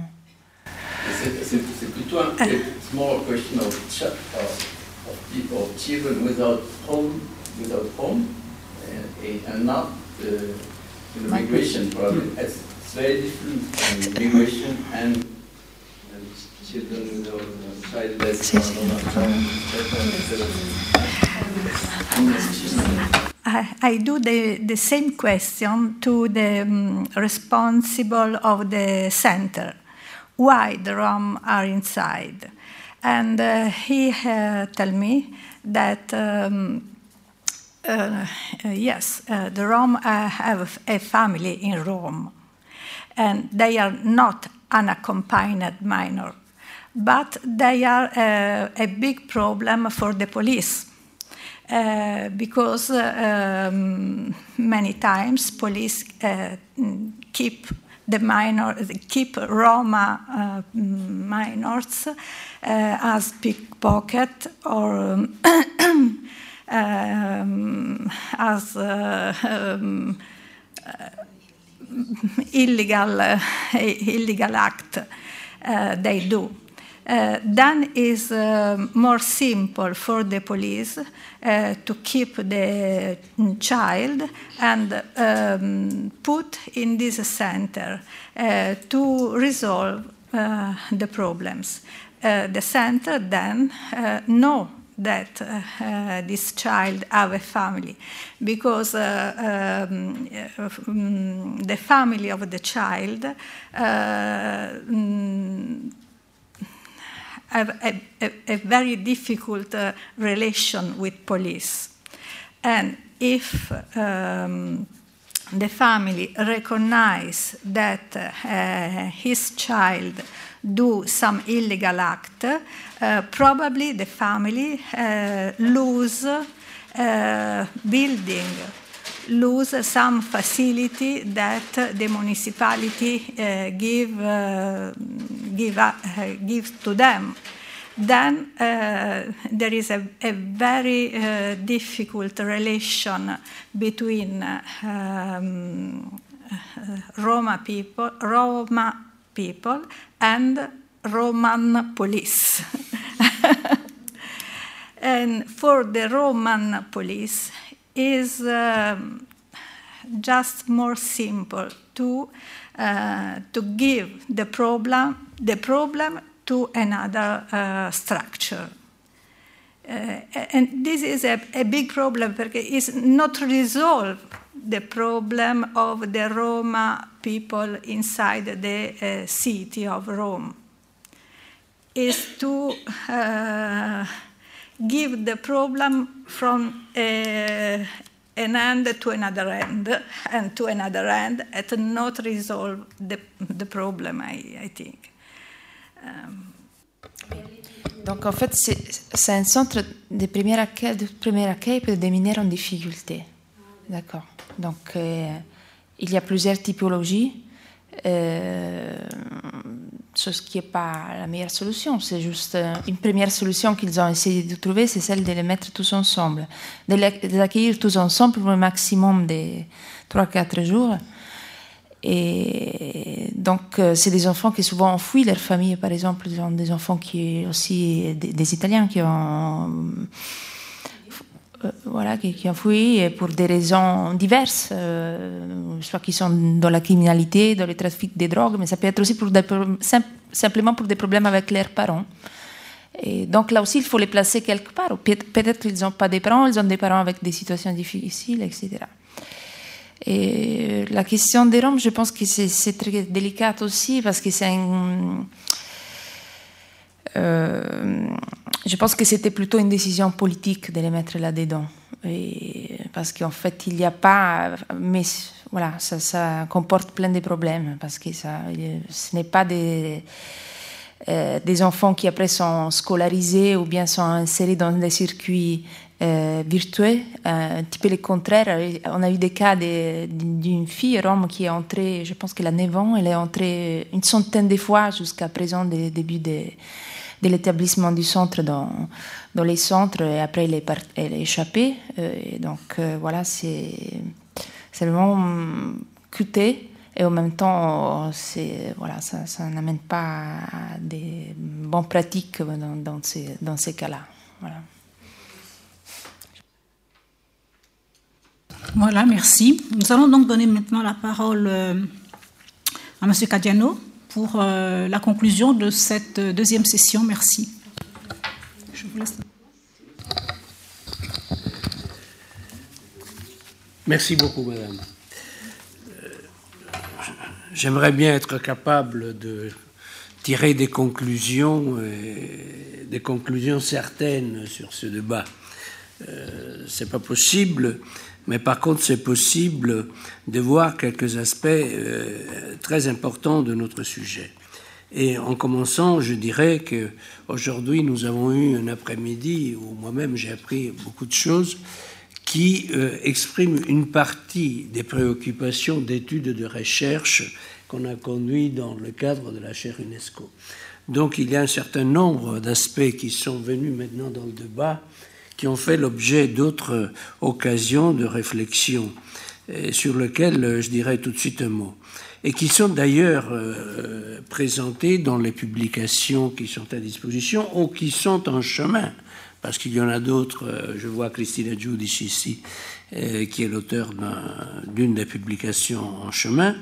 Mais l'ensemble de ces travaux euh, sont un peu racontés, un peu sous forme légère dans la collection des Chair News que vous avez à votre disposition et qui présente huit ans d'activité dans lequel, comme vous le verrez, l'éducation a été la toute dernière. Et je pars par ce point parce que euh, notre ambassadrice, Madame Le Monaco, a euh, commencé en disant que l'éducation est le premier défi. Dans les sujets que nous sommes en train de traiter, je crois que vous avez confirmé avec vos propos ce point de vue ça ne peut pas être différemment quand on est dans un cadre UNESCO comme nous le sommes sous forme de chaire UNESCO, population, migration et développement.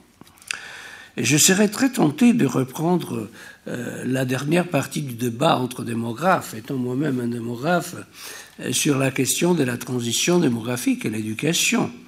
Euh, que Brouard et vous-même, Madame, vous avez eu il y a un instant. C'est un débat passionnant qui a de cas concrets. Euh, moi, je me rappelle, c'était c'était les années 90, alors qu'il y a eu de manifestations différentes d'aujourd'hui dans le rapport des coopérations internationales entre l'Italie et la Libye. notre gouvernement avait été appelé à collaborer justement au problème de l'enseignement de base dans les écoles de la Libye, qui avait à l'époque une pyramide euh, comme Nicolas l'a présenté tout à l'heure.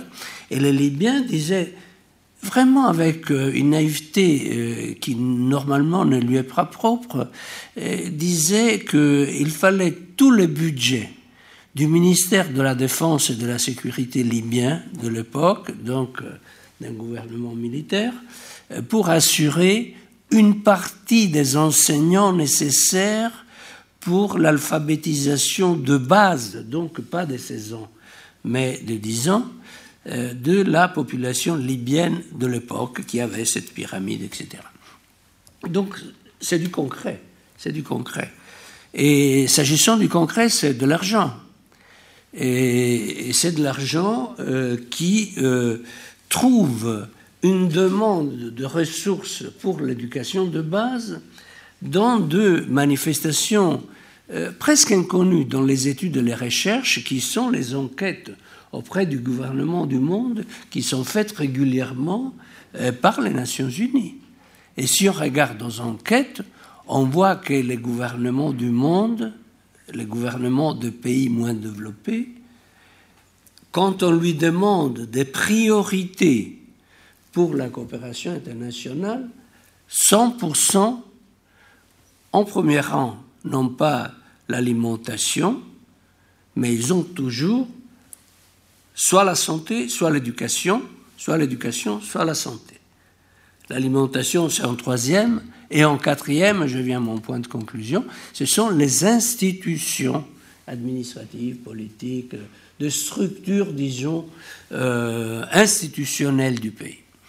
Et donc, euh, le premier point étant l'éducation, euh, l'un des points qu'on a vu aujourd'hui, c'est un point sur lequel euh, il faudrait se poser comme Européen, comme Français, comme Italien, comme Anglais, comme Espagnol, comme n'importe quoi, des problèmes sérieux quant à l'interprétation de ressources consacrées à l'éducation. Euh, je prends tout de suite en parenthèse un message que vous aviez présenté tout à l'heure en disant que vous cherchez de valoriser l'enseignement à distance pour augmenter les ressources enseignantes de votre pays, je vous dis tout de suite que la chaire UNESCO de la Sapiens est à disposition pour avoir euh, cette collaboration avec les chaires UNESCO qu'il y a en Côte d'Ivoire, et il y en a. Donc, euh, voici une euh, première conclusion, petite, mais si vous voulez, concrète de l'opération. Et puisque vous êtes ambassadeur à l'UNESCO, je vous dirais que c'est dommage que l'UNESCO a un peu déclassé le programme des chaires UNESCO. Et donc, de ma part, je fais mon spot euh, syndical pour vous demander de veiller à que l'UNESCO, euh, l'éducation universitaire dans la coopération internationale ne soit pas euh, finalement la dernière en considération. Fin du spot. mais je reprends la question de la transition démographique car il serait intéressant de reprendre les débats que nous avions déjà entre nous démographes euh, les années 70, euh, alors qu'il ne s'agissait pas de la transition démographique non complétée dans les pays africains, mais il s'agissait de la transition démographique en Chine, en Inde euh, et en Turquie. Il serait sage de revoir comment cette transition démographique s'est réalisée, et j'ai l'impression que si on fait cet exercice, il y aura sûrement la pression du planning familial, il y aura sûrement euh, la diffusion de la contraception, il y aura sûrement des nouvelles législations en matière de euh, santé euh, et assistance de la maternité et de l'enfance. Il y aura sûrement un tas de choses, mais je crois que le point que soulevait notre présidente, c'est-à-dire l'éducation et l'occupation et l'emploi de femmes, a eu et a un rôle important aussi dans la transition, dans, la transition démographique, et a eu à l'époque euh, dans les pays qui ont maintenant réalisé cette transition. Donc c'est une piste qu'il faudrait suivre. Et je reviens maintenant à d'autres aspects euh, de l'éducation euh, dont on a parlé aujourd'hui, et, notamment à un point qui a été mis euh, presque au début de la présentation de Françoise Lorcerie, lorsqu'elle, si je ne me trompe pas, à un certain moment, elle disait euh, finalement, euh, nous sommes en train euh, de parler de, de, chiffres très réduits, de populations intéressées, de petits nombres sur lesquels nous sommes en train de faire nos observations. Si nous, nous avons attention aux grands problèmes qui caractérise le, débat politique en Europe et dans nos propres pays, il s'agit presque toujours des implications institutionnelles politiques, culturels, de problèmes de très petits nombres de populations. Euh, c'est le cas de la drogue, c'est le cas de la criminalité, c'est le cas de la prostitution, c'est le cas de mineurs non accompagnés. Euh, il y a énormément de cas où, si on regarde aux statistiques, nous avons affaire avec quelques dizaines de milliers de personnes qui, sur l'ensemble de la population, sont de gouttes d'eau dans la mer. Mais ce sont justement ceux qui touchent euh, au, nerf le plus sensible de nos propres, de nos propres euh, cultures. En Italie, il y a maintenant un, un débat euh, vraiment sidéral du point de vue de l'intelligence humaine sur l'homosexualité, par exemple. si on devait faire de ça un miroir de la culture italienne, on se demanderait où nous sommes. Euh, on pourrait se poser quelques problèmes pareils pour quelques manifestations de débat politique en France, euh, pour ne pas parler de l'Espagne, ou moins encore euh, du Brexit, de quelqu'un qui sorte d'une zone où on n'est jamais entré. Disons, il y a vraiment des choses très bizarres qui font l'objet de débats euh, extraordinaires et qui viennent de dimensions statistiques très réduites. Et c'est le cas de problèmes que nous avons vus aujourd'hui. Mais à cause de leur influence importante sur euh, nos sociétés, il faut les prendre sérieusement en considération. Les dénominateurs communs que je vois dans les analyses qui ont été conduites autour de cette table cet après-midi, c'est la plupart des choses prises en considération montrent que la racine du problème, c'est un manque de légitimité. Et ça, c'est très grave euh, dans des pays qui se considèrent, euh, à cause de la démocratie, à cause de la forme républicaine, euh, à cause des histoires politiques que nous avons dans notre passé, etc., à l'avant-garde du système institutionnel progressé du monde. Donc ceci nous dit que nous avons encore beaucoup de choses à faire, mais il nous dit également qu'il y a un manque de légitimité. Il y a de, voyages euh, dangereux qui se terminent euh, par de bateaux qui coulent, euh, par des camions qui s'écrasent ou des trains qui s'écrasent, par de, bagarres aux frontières, etc., par un manque de légitimité dans la mobilité. Si le permis de séjour était octroyé à l'origine du mouvement, euh, il y aurait un, voyage légitime qui coûterait beaucoup moins de 100 euros et, serait euh, le coût euh, mortel pour la criminalité organisée de voyage. Et on peut même faire le même discours pour le mineur non accompagné. Ce qu'elle n'en a pas dit, mais que tout le monde sait, que dans les statistiques euh, que nous avons vues, il n'y a pas les statistiques sur les mineurs qui sont disparus. Euh, là aussi, c'est une montre. Ils sont disparus chez nous, hein, dans nos pays. Donc, qui sont des milliers. Qui sont des milliers. Donc, il y a quelque chose au niveau de la légitimité. Les habitations, la distribution de la propriété, l'accès à l'école, l'accès à l'habitation, sont toutes formes euh, sur lesquels euh, nos institutions, nos, politiques, nos cultures, nos universités peut-être, euh, n'ont pas évolué assez rapidement pour adapter notre société à des phénomènes qui changent. Et bien sûr, il y a à l'origine d'autres illégitimités. évidemment, la, la, solution extrême est la guerre c'est la situation en Syrie, euh, on a évidemment des extrêmes d'illégitimité, même ailleurs, c'est pas seulement chez nous. Mais la réaction de nos pays et de nos cultures montre, à mon avis, euh, cette euh, manque de réflexion sur l'incapacité de rendre légitime ce qui est illégitime par des systèmes modernes, républicains, libres, démocratiques, etc. Euh, la deuxième, il n'y en a que trois. Hein. Comme toujours, il y a trois points que quelqu'un doit présenter dans une table ronde, donc je ne ferai pas exception. Euh, le deuxième point, c'est démographique. L'Europe n'est pas habituée à être une grande population. Les grandes populations du monde ont de leur origine les différences, les intégrations, les contrastes, les ethnies, et ont résolu ce problème, soit par voie non démocratique, soit par voie démocratique, soit par le passage de l'histoire, etc. Si on pense à l'Inde, si on pense à la Chine, ce sont des cas très différents.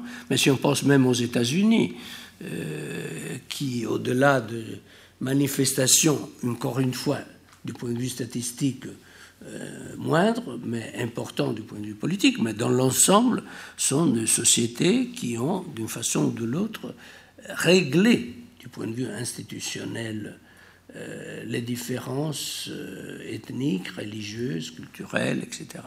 En Europe, nous n'arrivons pas à le faire parce que nous n'avons pas euh, la sensation d'être un demos européen, alors que du point de vue démographique, nous le sommes parce que euh, non seulement la baisse de la fécondité, mais la réduction aux limites euh, de la mortalité infantile, qui ailleurs est importante, euh, la lutte contre toute forme de pathologie, etc. Donc nous avons toute une série d'exemples qui montrent qu'il y a un démos démographique, avec évidemment des différences, mais qu'il n'y a pas un démos culturel et politique. Et donc cette dimension, c'est encore une dimension dans laquelle les problèmes d'éducation des populations migrantes, réfugiées, etc., euh, posent et pèsent avec leurs difficultés à cause de cette dimension que dans l'Europe euh, n'est pas évident et n'est pas réalisée. Et la troisième question qui est liée aux deux précédentes, la troisième et dernière question qui est liée aux deux précédentes, c'est qu'on cherche toujours une solution comment dirais-je, moniste, intérêt ou assimilé, euh, une langue ou deux langues, euh, les jeunes garçons, les jeunes jeunes filles. Euh, il faut résoudre le, problème, toujours avec une vision moniste et dichotomique. de, solutions possibles aux problèmes qui, dans le cas de l'éducation, sont un préalable intellectuel insupportable euh, pour n'importe quel débat euh, culturel et politique moderne dans nos sociétés ouvertes, dans nos sociétés euh, soi-disant démographiques. là, on se demande pourquoi doit y avoir la seule solution partout. On voit par exemple, Carla Roverselli et Elena Ambrosetti ont pu donner seulement quelques allusions, et aussi Gianna Tatolo, mais est plein d'exemples. Je pense en, France aussi, mais en Italie, où nous sommes un pays d'immigration beaucoup plus récente, avec moins de traditions, avec plus de problèmes, plus de contrastes pour les questions de l'immigration par rapport à la France, qui a une tradition plus importante. Mais c'est plein d'exemples euh, dans le pays euh, de, comme on dit pudiquement, de bonnes pratiques euh, scolaires dans le secteur de l'éducation par rapport aux migrants, par rapport aux réfugiés, qui font, dans le meilleur des cas, partie du bénévolat, de l'héroïsme de quelques profs, de la générosité de quelques doyens, de l'improvisation de quelqu'un euh, qui transforme en festival euh, une leçon, une classe scolaire ou des choses bizarres que le système ne peut pas prendre en considération. C'est plein d'exemples.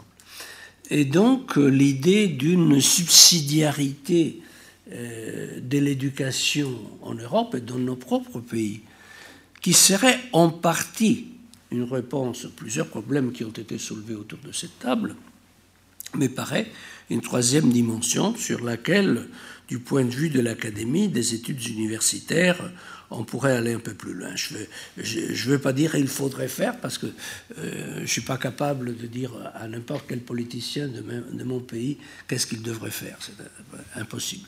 Mais euh, ce que nous, nous pouvons faire, c'est de réfléchir sur cette dimension d'une subsidiarité de l'éducation qui soit différente à la montagne, à la mer, qui soit différente à l'accueil, à l'arrivée, qui soit différente euh, pour la deuxième génération, pour la troisième génération, qui commence à s'apercevoir, qui soit différente pour les grandes et les petites familles, qui soit différente, si nécessaire, pour les garçons et les jeunes filles, et ainsi de suite.